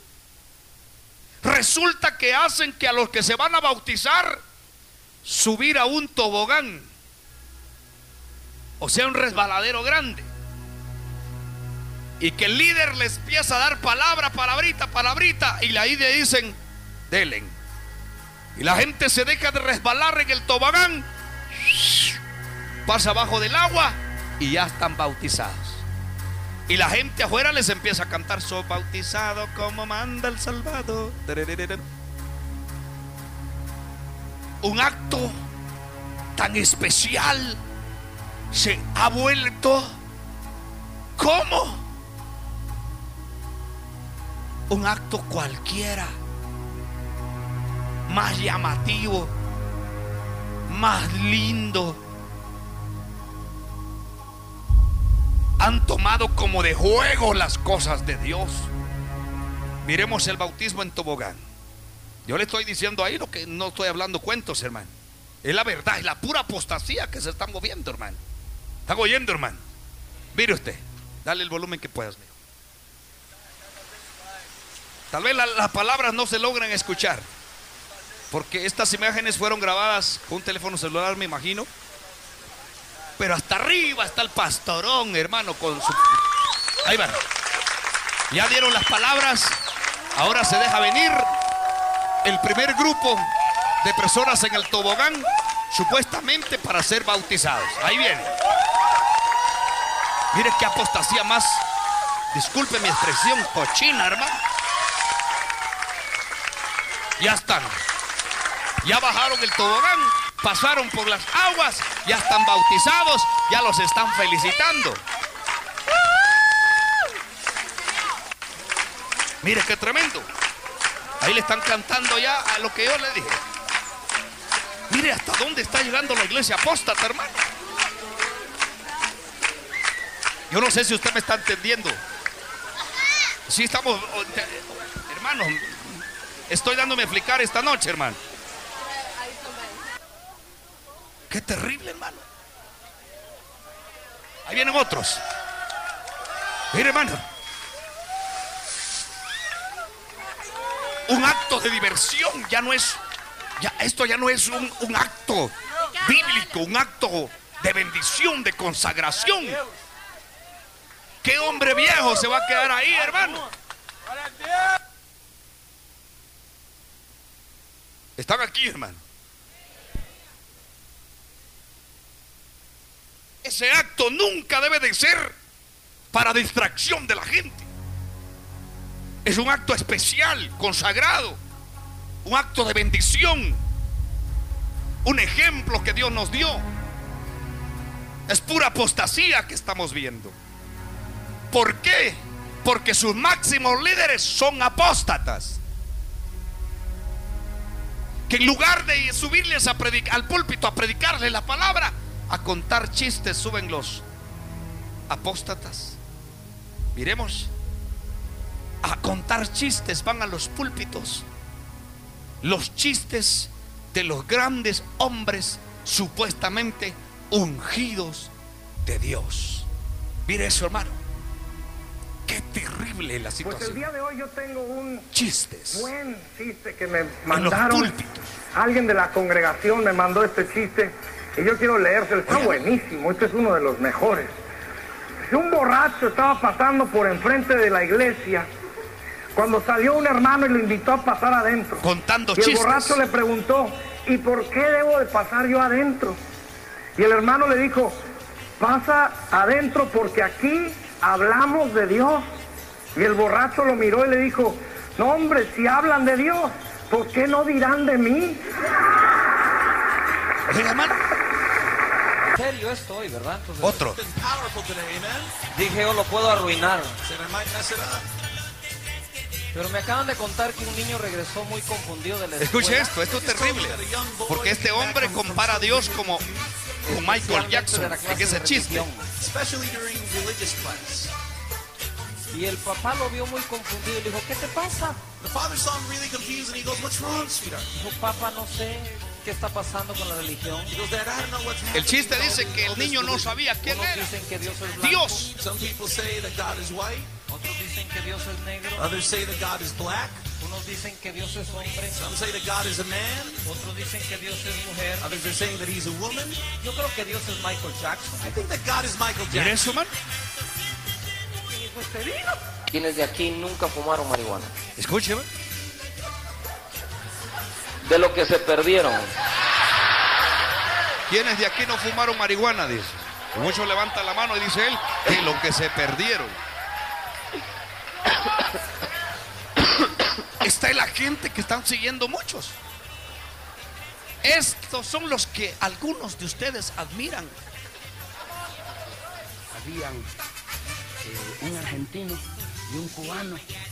Estaban los dos y estaba tirando rayos del cielo. Oiga, Y el cubano dice, oye chico, ¿qué tú haces afuera? Dice el argentino, aquí Dios tomándome fotos. A ver si hay algún memorioso que recuerda a Gigi Ávila, ungidísimo Oiga, hombre ese, de Dios. burlándose. Utilizó muchísimo aquí en los años 70 en Argentina. Un tremendo hombre de decía, Dios. ¿Sabe una cosa? Cuando si usted no está preparado y no está orando y velando, cuando venga la guerra de Armagedón y de Gog y Magog. Oye, Burlándose me del acuerdo hermano se levantaban las profetas y decían, en breve, en breve, vengo a buscar a mi pueblo, en breve. Ay, ese breve se te metía por los huesos. ¿Cómo está la situación, hermano? Ese es el evangelio que muchos están siguiendo. Ese es el evangelio que muchos quieren meter a las congregaciones. Imitando hombres grandes en el mundo. Pero ante Dios no son nada. Alaban a Dios. Le da palmas a Dios con todo el corazón. Puedo seguir con el mensaje, hermano. ¿Qué dice la Biblia al respecto de la fe? Segunda de Corintios 5, 7 dice, porque por fe andamos y no por vista. Escuche esto. Y le estoy citando citas bíblicas antes de, de mostrar los siguientes videos. Por fe, dice el apóstol Pablo, mas no por lo que miramos. Hebreos 11.1 dice, es pues la fe la certeza de lo que se espera, la convicción de lo que no se ve. Está hablando el apóstol Pablo que tiene una seguridad en algo que no mira. Eso es fe. Alaban a Dios. Marcos 9:23. Jesús le dijo, si puedes creer, al que cree, todo le es posible. Está hablando de creer. Y el apóstol Pablo está hablando de creer en algo que no se mira, eso es fe. De creer en algo que viene, que usted no está viendo, que se espera.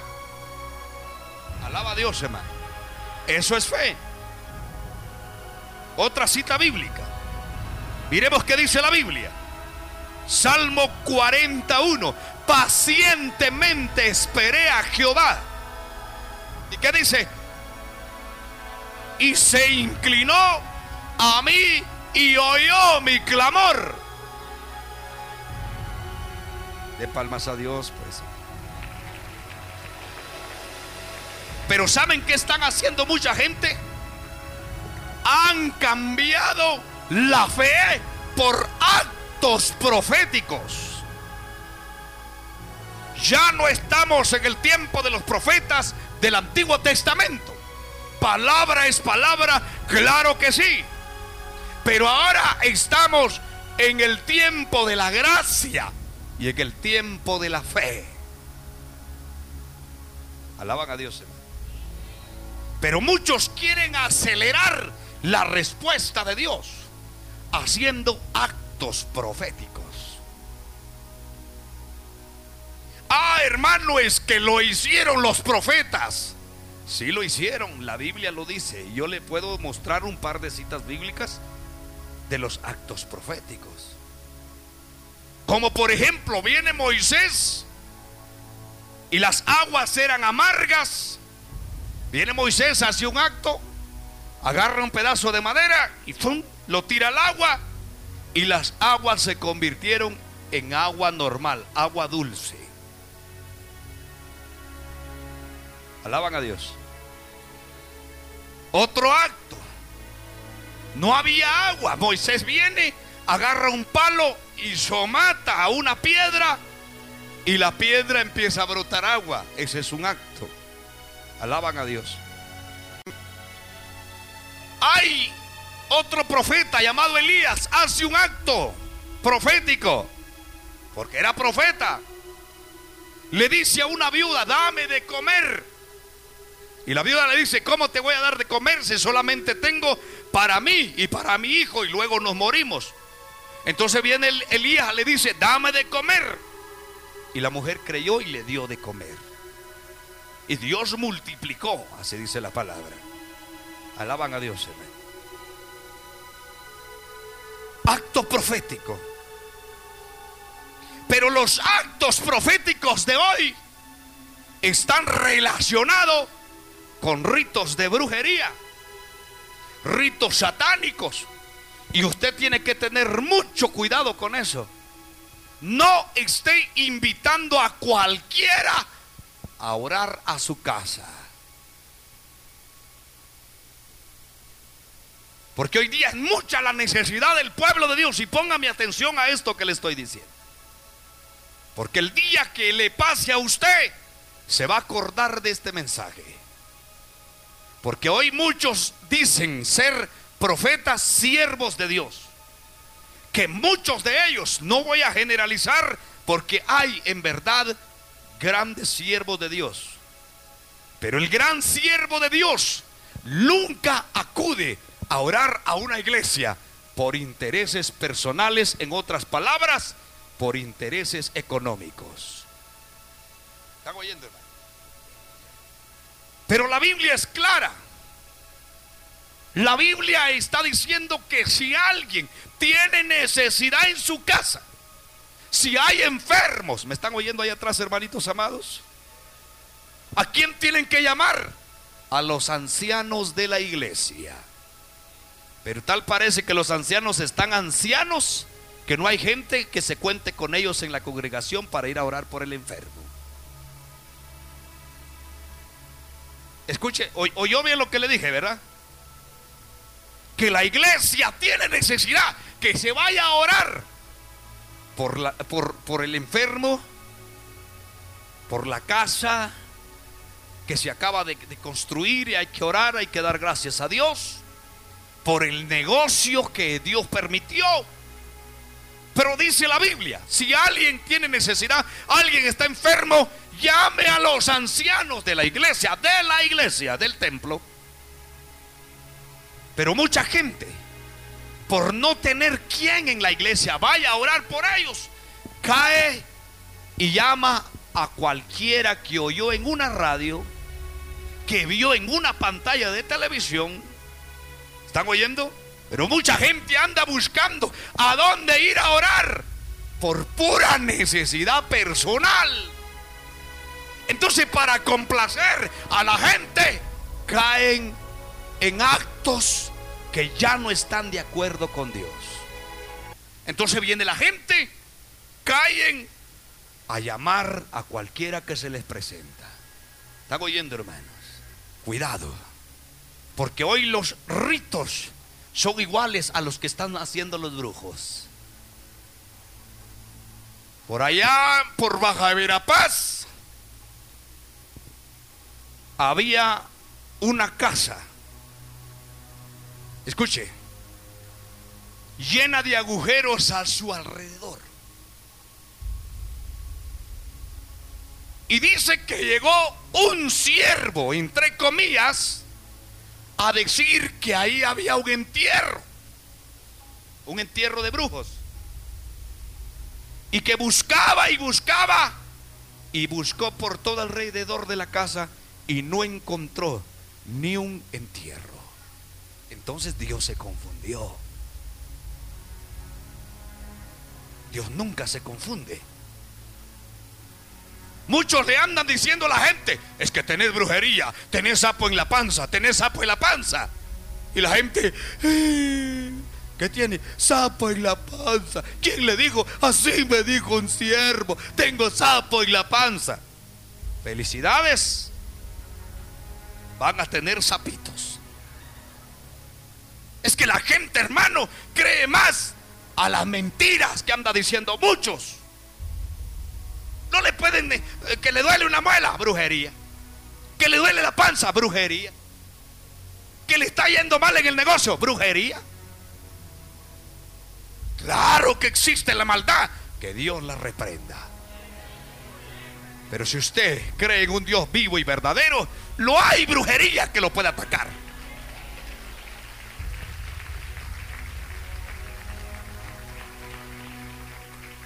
Tenga cuidado. ¿Quién se le mete a su casa? Porque al mismo diablo entró. No todos, porque hay siervos consagrados. Hay siervos de Dios que son en verdad de Dios. Pero esos nunca andan pidiendo nada. Nunca andan cobrando por ir a orar a su casa. ¿Cómo es eso que por ir a orar 500 quetzales? ¿Cómo es eso que le venden las pachitas de aceite a 100 quetzales? A 25, a 50. Es que tienen vigilias, tienen ayunos. Siete vigilias, siete ayunos. Ese aceite está consagrado. Vamos a orar por su casa a 100 quetzales cada pachita de aceite. ¿Cuántas necesita su casa? 20 pachitas, por favor. 2000 quetzales. Más 500 de la ungida, 2500.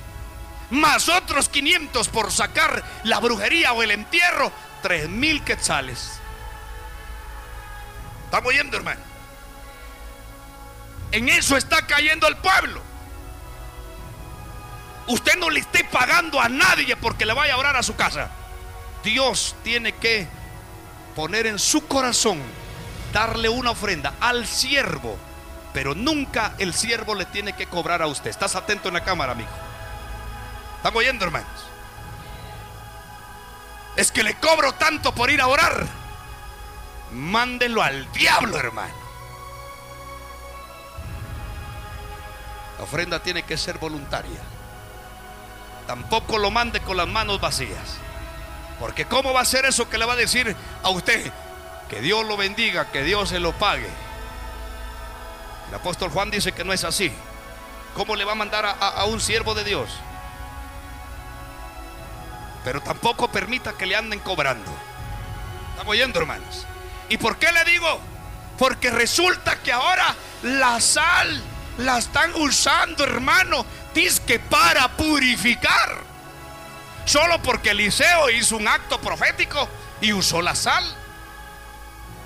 Viene Eliseo, agarra una vasija, echa sal y luego la, la tira en las aguas y las aguas fueron dulces. Se purificaron. La sal en, el Antiguo Testamento era pacto de Dios, significaba pacto de Dios con su pueblo. ¿Están oyendo, hermanos? ¿Dan palmas a Dios todavía?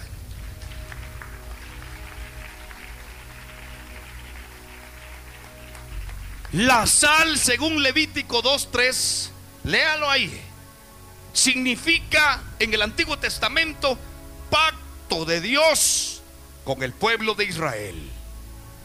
Alaban a Dios, hermano. La sal era un símbolo de purificación. No hay que negarlo. Purificaban. Hasta la fecha se purifica la carne con sal. Usted va al mercado, ve un pescadón de este, de este tamaño, de muchos días, pero el pescado se conserva. ¿Por qué? Porque tiene sal. Alaban a Dios. Mateo 5:13 dice, vosotros sois la sal de la tierra. ¿Por qué dice vosotros sois la sal de la tierra? Porque dice, ustedes purifican en la tierra. Son el sabor de la tierra. La sazón. Alaban a Dios. La sal. Pero ya ahora en nuestro tiempo, la sal ya no, ya no fue el nuevo pacto. El nuevo pacto fue la sangre poderosa de nuestro Señor Jesucristo. Dan palmas a Jesucristo. En el Antiguo Testamento el pacto fue la sal. Ahora en Jesucristo es su sangre. ¿Dónde lo dice? Mateo capítulo 26 y versículo 27. Y tomando una copa y, y, habiendo dado gracias a Dios, se la dio diciendo, bebed todos de ella, porque esto es mi sangre, el nuevo pacto. Pero muchos andan usando la sal. Es que echemos una cubeta de sal aquí en la esquina. Es que usemos sal incluso aquí en tu puerta. Es que echemos sal en tu carro. Es que echemos sal una falsa profetiza, y es el video que viene a continuación. Me lo prepara, mi hijo, por favor. La sal. Una falsa profetiza le dice a una mujer que tenía problemas con su esposo. Es que mi esposo está llegando tarde, hermana. Parece que anda con otra mujer. Así le dice la profetisa. Esas viejas pipirisnais que hoy día se creen profetizas pelo pintado, cara pintada, nariz postiza, pestañas postizas, pelona en las cejas, trancas de acuarta en los pies. Esas son las profetizas hoy día. A la viejita que busca de Dios, que ora, que se, se mete con Dios, vieja loca le llama.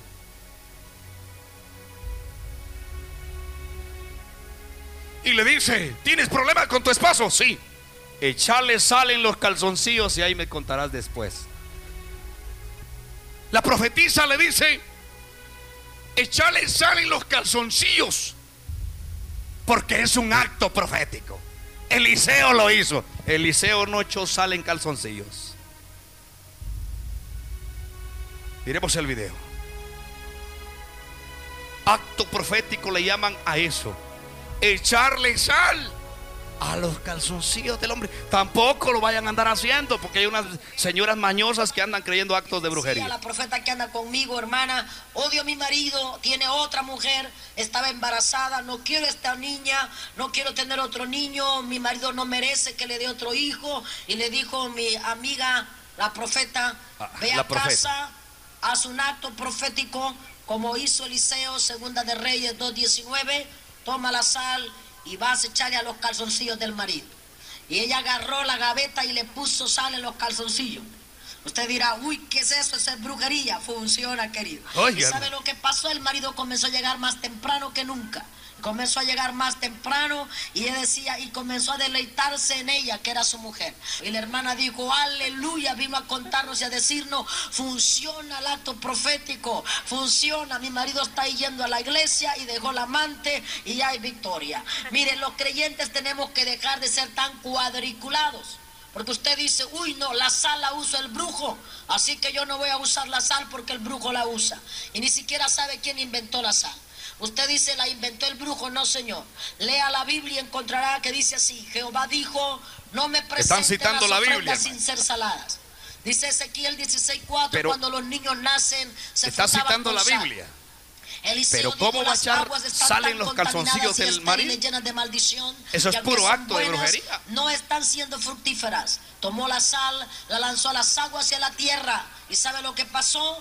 Dios sanó las aguas y la tierra a través de un acto profético. ¿Por qué los actos proféticos? Los actos proféticos aceleran la respuesta. Ellos no están creyendo por fe. Están diciendo que ¿por qué los actos proféticos? Porque los actos proféticos dicen aceleran la respuesta. No quieren esperar como dijo el siervo David, Salmo 41. Pacientemente esperé. Acto profético. Leche y miel en las carteras y en las billeteras. No, no. Leche y miel en las manos de la gente para entrar a tierra de Canaán. Según ellos, dicen ellos, hay que echar leche y miel. Acto profético. Leche y miel. Qué tremendo, hermanitos amados. Está chula la vigilia, ¿verdad, hermanos?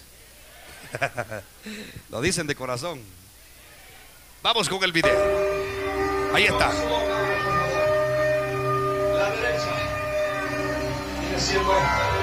Leche y miel.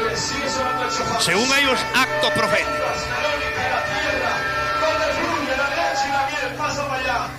Ahí le están echando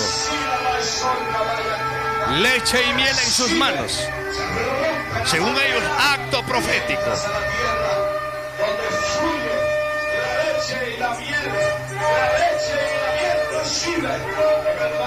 Ahí nomás.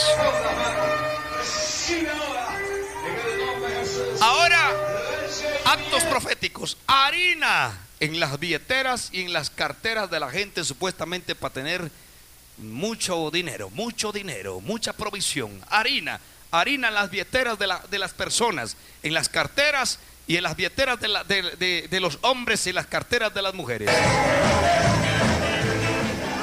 Eso dicen que son actos proféticos.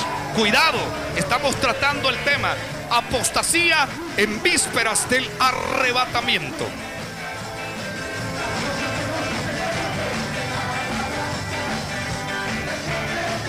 Ahí la gente está pasando.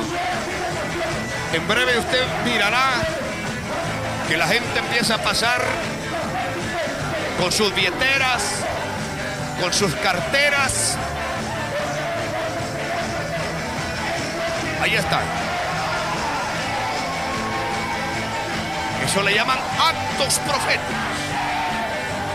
Están creyendo cosas que no se deben de creer.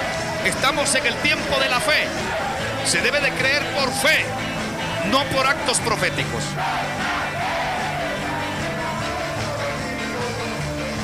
Bueno, ahí va pues. La harina.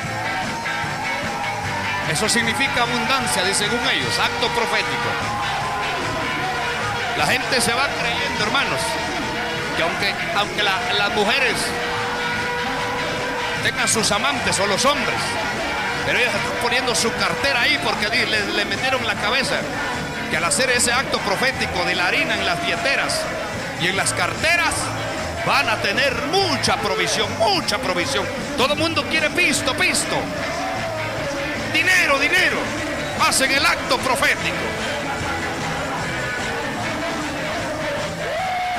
Tremendo, hermano.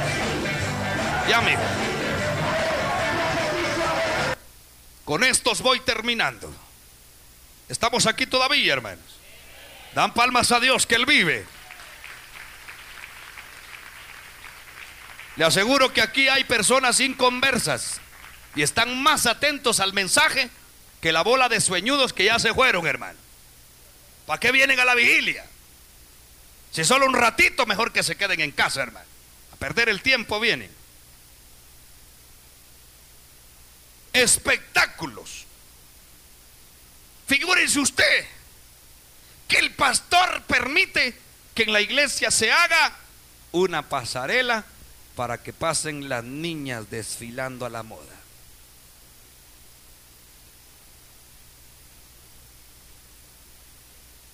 Desfile de modas en el templo.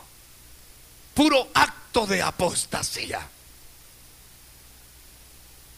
Y los hombres bien bonitos ahí viendo a las patojas que van desfilando. Ahí va pues.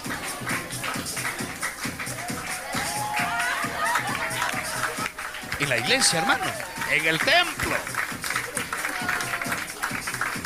Mire qué bárbaro, hermano. ¿Quién permitió eso? ¿Dónde está el pastor ahí?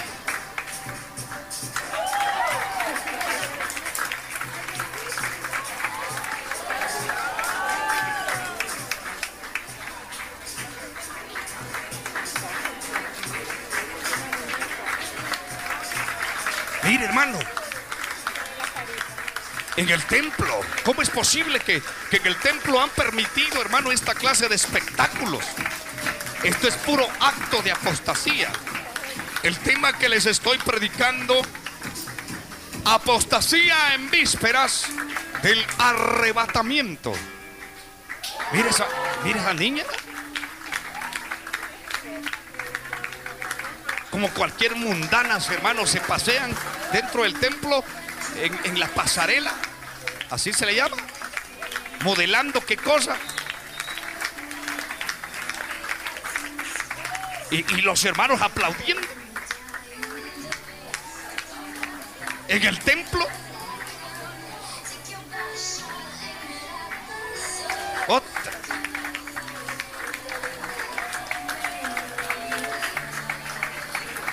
Pero ¿por qué, hermanos? ¿Será en una vigilia que están haciendo eso para matar el tiempo? ¿Será en un ayuno que están haciendo? Como hay que matar el tiempo, hagamos cualquier cosa. Se olvidan de buscar de Dios.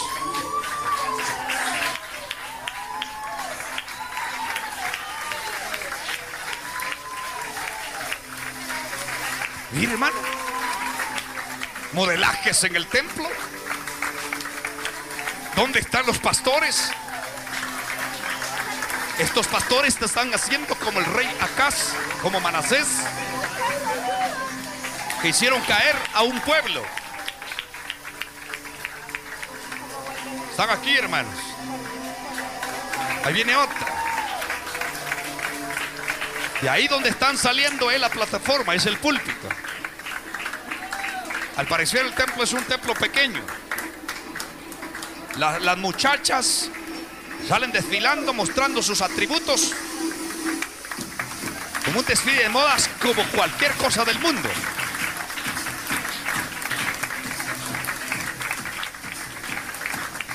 Mira, hermano, eso es pura apostasía. Y estas iglesias se hacen llamar cristianas evangélicas. Pero no, mis amigos, los que están viendo este mensaje. Estas son iglesias apóstatas.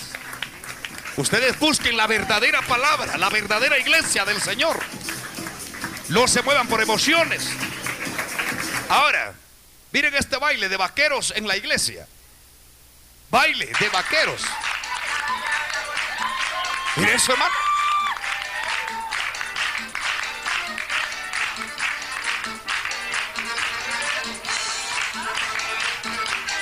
En la iglesia, hermanitos amados. Miren hasta dónde está cayendo la, aposta- la- la apostasía. Mire cuántos estragos está haciendo esta apostasía en las iglesias. ¿Cómo es eso que se permiten esta clase de actos en la congregación? ¿Dónde está el pastor? Es un apóstata. Ha permitido cualquier cosita en el templo. La apostasía está haciendo estragos en la iglesia. No, no, no, no, no son iglesias carismáticas, son cristianas que se hacen llamar evangélicas, pero apóstatas. Y este es el pueblo que se perdió. Mire, hermano, mujeres empantalonadas, bailando en el templo, en el púlpito. Eso, hermano.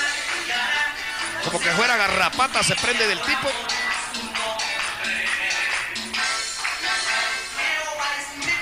Ay, es que para eso sí se apunta la juventud.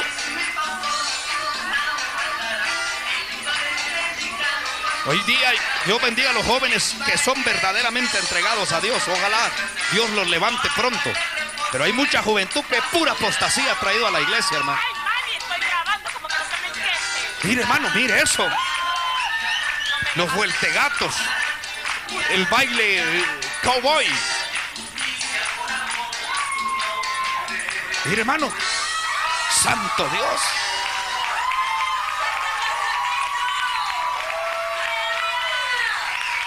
Pero la apostasía sigue. Lucha libre en el templo, hermano.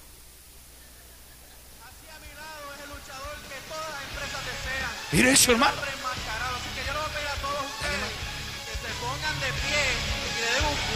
Armaron un ring en el templo. Todos llegaron enmascarados a luchar supuestamente para Dios. Hay un tipo que sale diciendo ahí que, que ahora va a entretener al rey de reyes y señor de señores. ¿Hasta dónde han llegado, hermano? Mire eso, hermano.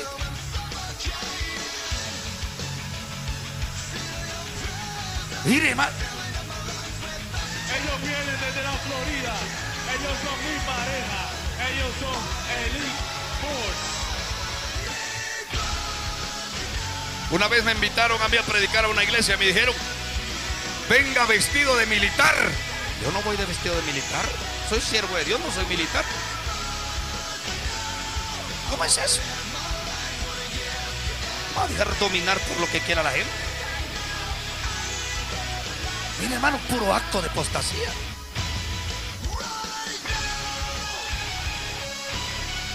¿Y por qué creen que están haciendo eso? Porque los apóstatas lo hacen y como ellos lo miran a través de la televisión, también empiezan a hacer sus cosas adentro del templo. Ese es un... Oiga. Oiga eso. En Ponce. Y hoy me toca entretener al Rey Reyes, el Señor de Señores. Santo Dios.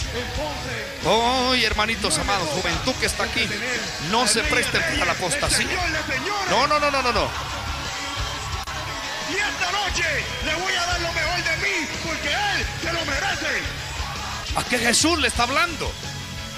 ¿Qué rey? Dios no está de acuerdo con esta apostasía.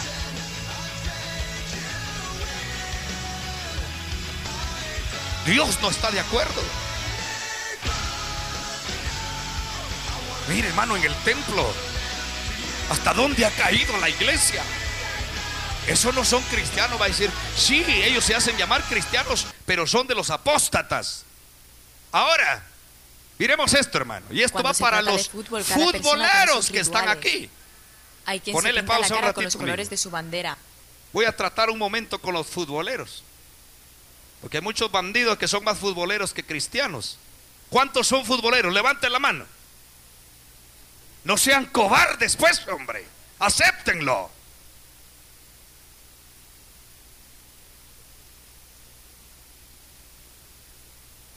Y no pongan carita de yo lo fui porque ustedes son.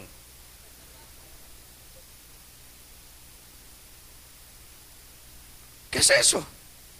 Es que yo soy Barça. Es que yo soy... eh, ¿Cuál es el otro? El Real. Es que yo... No, futboleros, hermano. Si no se arrepienten, al infierno. Dios no tiene nada que ver con, el, con los futboleros. ¿Cuántos estuvieron con las pepitas peladas? Uh, comiéndose las uñas y, y ni el chucho quería que los molestara. Cuando pasó el mundial. Ah, porque en los púlpitos están que, ah, cómo brincan, cómo danzan, eh, cómo cantan de bonito. Pero allá afuera también. Hasta el viejo pastor es futbolero. No, pero no, no estoy hablando, estoy hablando general. No estoy hablando por los que no lo hacen, lógicamente, por los que los, lo hacen.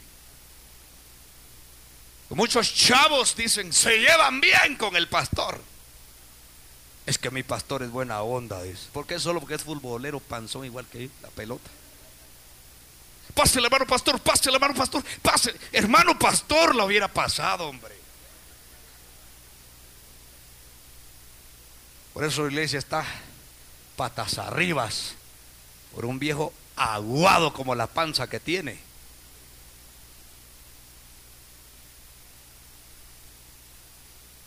Pero el video que les voy a presentar es un video donde la gente está en el templo viendo el- la final del mundial, hermano.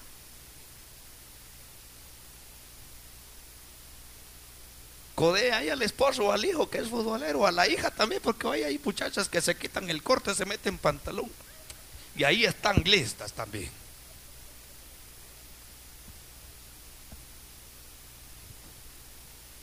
Si de algo están llenas las iglesias son futboleros mundanos. Miremos el video. A ver si me vuelven a invitar otra vez usted. Pero si no me invitan ya sé por qué fue. Cuando se trata de fútbol, cada persona Oiga. tiene sus rituales. Hay quien se pinta la cara con los colores de su bandera, otros se reúnen con los amigos y hay algunos que prefieren acudir a la iglesia. Muchas de la selección brasileña vieron el partido el martes contra México en esta iglesia de Curitiba. Aunque sus plegarias no fueron escuchadas y los anfitriones no pasaron del empate. Mire, hermano. Estoy un poco triste Brasil. porque pensaba que Brasil iba a ganar 2 a 0. Y no solo en. Brasil. Y es que en su segundo partido en el En grupo A, iglesias los de Guatemala no consiguieron tan buenos resultados como en el Proyectaron en mundial, Aunque en pantalla no grande la o en televisor chiquito. Ahí están los hermanos, hasta rogando a Dios para que ganara su, su, su representante. brasileños y no nos rendimos nunca. Creemos que ganaremos la Copa. Para ello les queda un último partido de esta primera fase de clasificación que jugarán contra Camerún el 23 de junio en Brasil. ¿Están oyendo? Bravos se quedaron ya algunos. Mira las caritas que estoy viendo de aquí.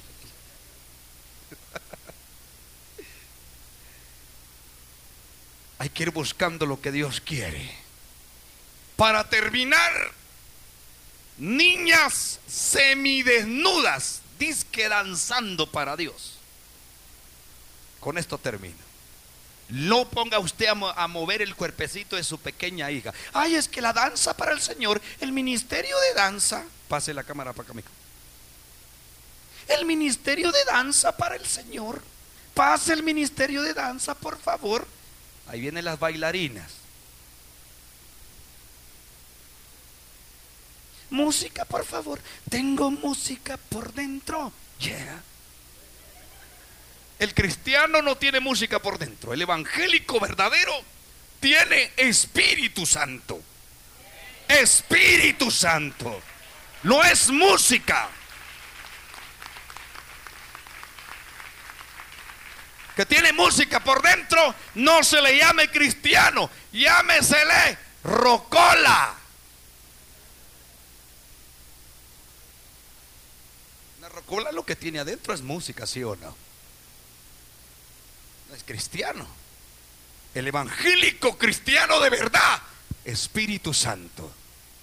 El que tiene música por dentro, rocola. No le gusta. ¿Qué me importa a mí? Y se da palmas a Dios, désela con todo el corazón.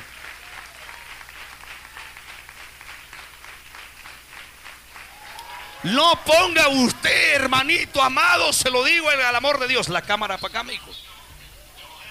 Todavía no, que no.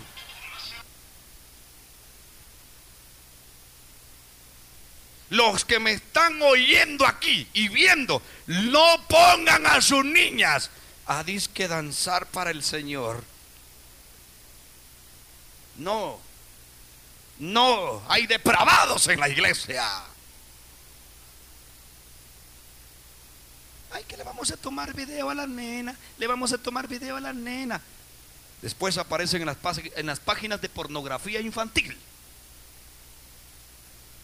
No esté poniendo a danzar a su niña. Su niña no sabe. Las niñas hacen las cosas porque les dicen que las hagan. Si va a danzar la niña, pues que dance, pero en el espíritu y no que esté moviéndose ahí. Si el Espíritu Santo toca a la nena, ¿quién es el hombre? Pero el Espíritu Santo. Yo he visto nenas chiquitas, 3, 4, 5, 7 años, cantar a Dios con todo el corazón. Llorar ante la presencia de Dios. ¿Qué puedo decir yo? Pero esas niñitas que se mueven allí, ahí están los bandidos, aullando. Si son por las niñas que no, que no piensan por las muchachas. Grito de júbilo, ¡au! Como que fueran chuchos viejos aullando.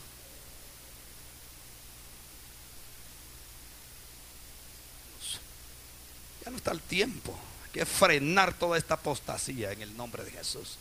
Termino con este video. Dale mejor así. Gracias. Dios bendiga a mi hijo que, que está allí siempre en la conducción de esos aparatos. Mire, hermano. Dios mío, hermano. Una iglesia portuguesa, al parecer es Brasil o algún lado. Dios santo. Están danzando una, una canción cristiana, dicen ellos. Dios santo. Eso es pura apostasía, hermanos. Claramente podemos ver allá en el púlpito y la bola de espectadores depravados viendo a las niñas moverse ahí. Van a danzar el grupo de danza, va a bailar el grupo de danza de niñas. Oh, ahí estaré, dice.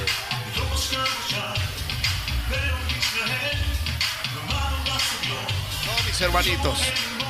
No, no, no, no, no, no, no, no. La palabra dice, no hagáis pasar a tus hijos por fuego.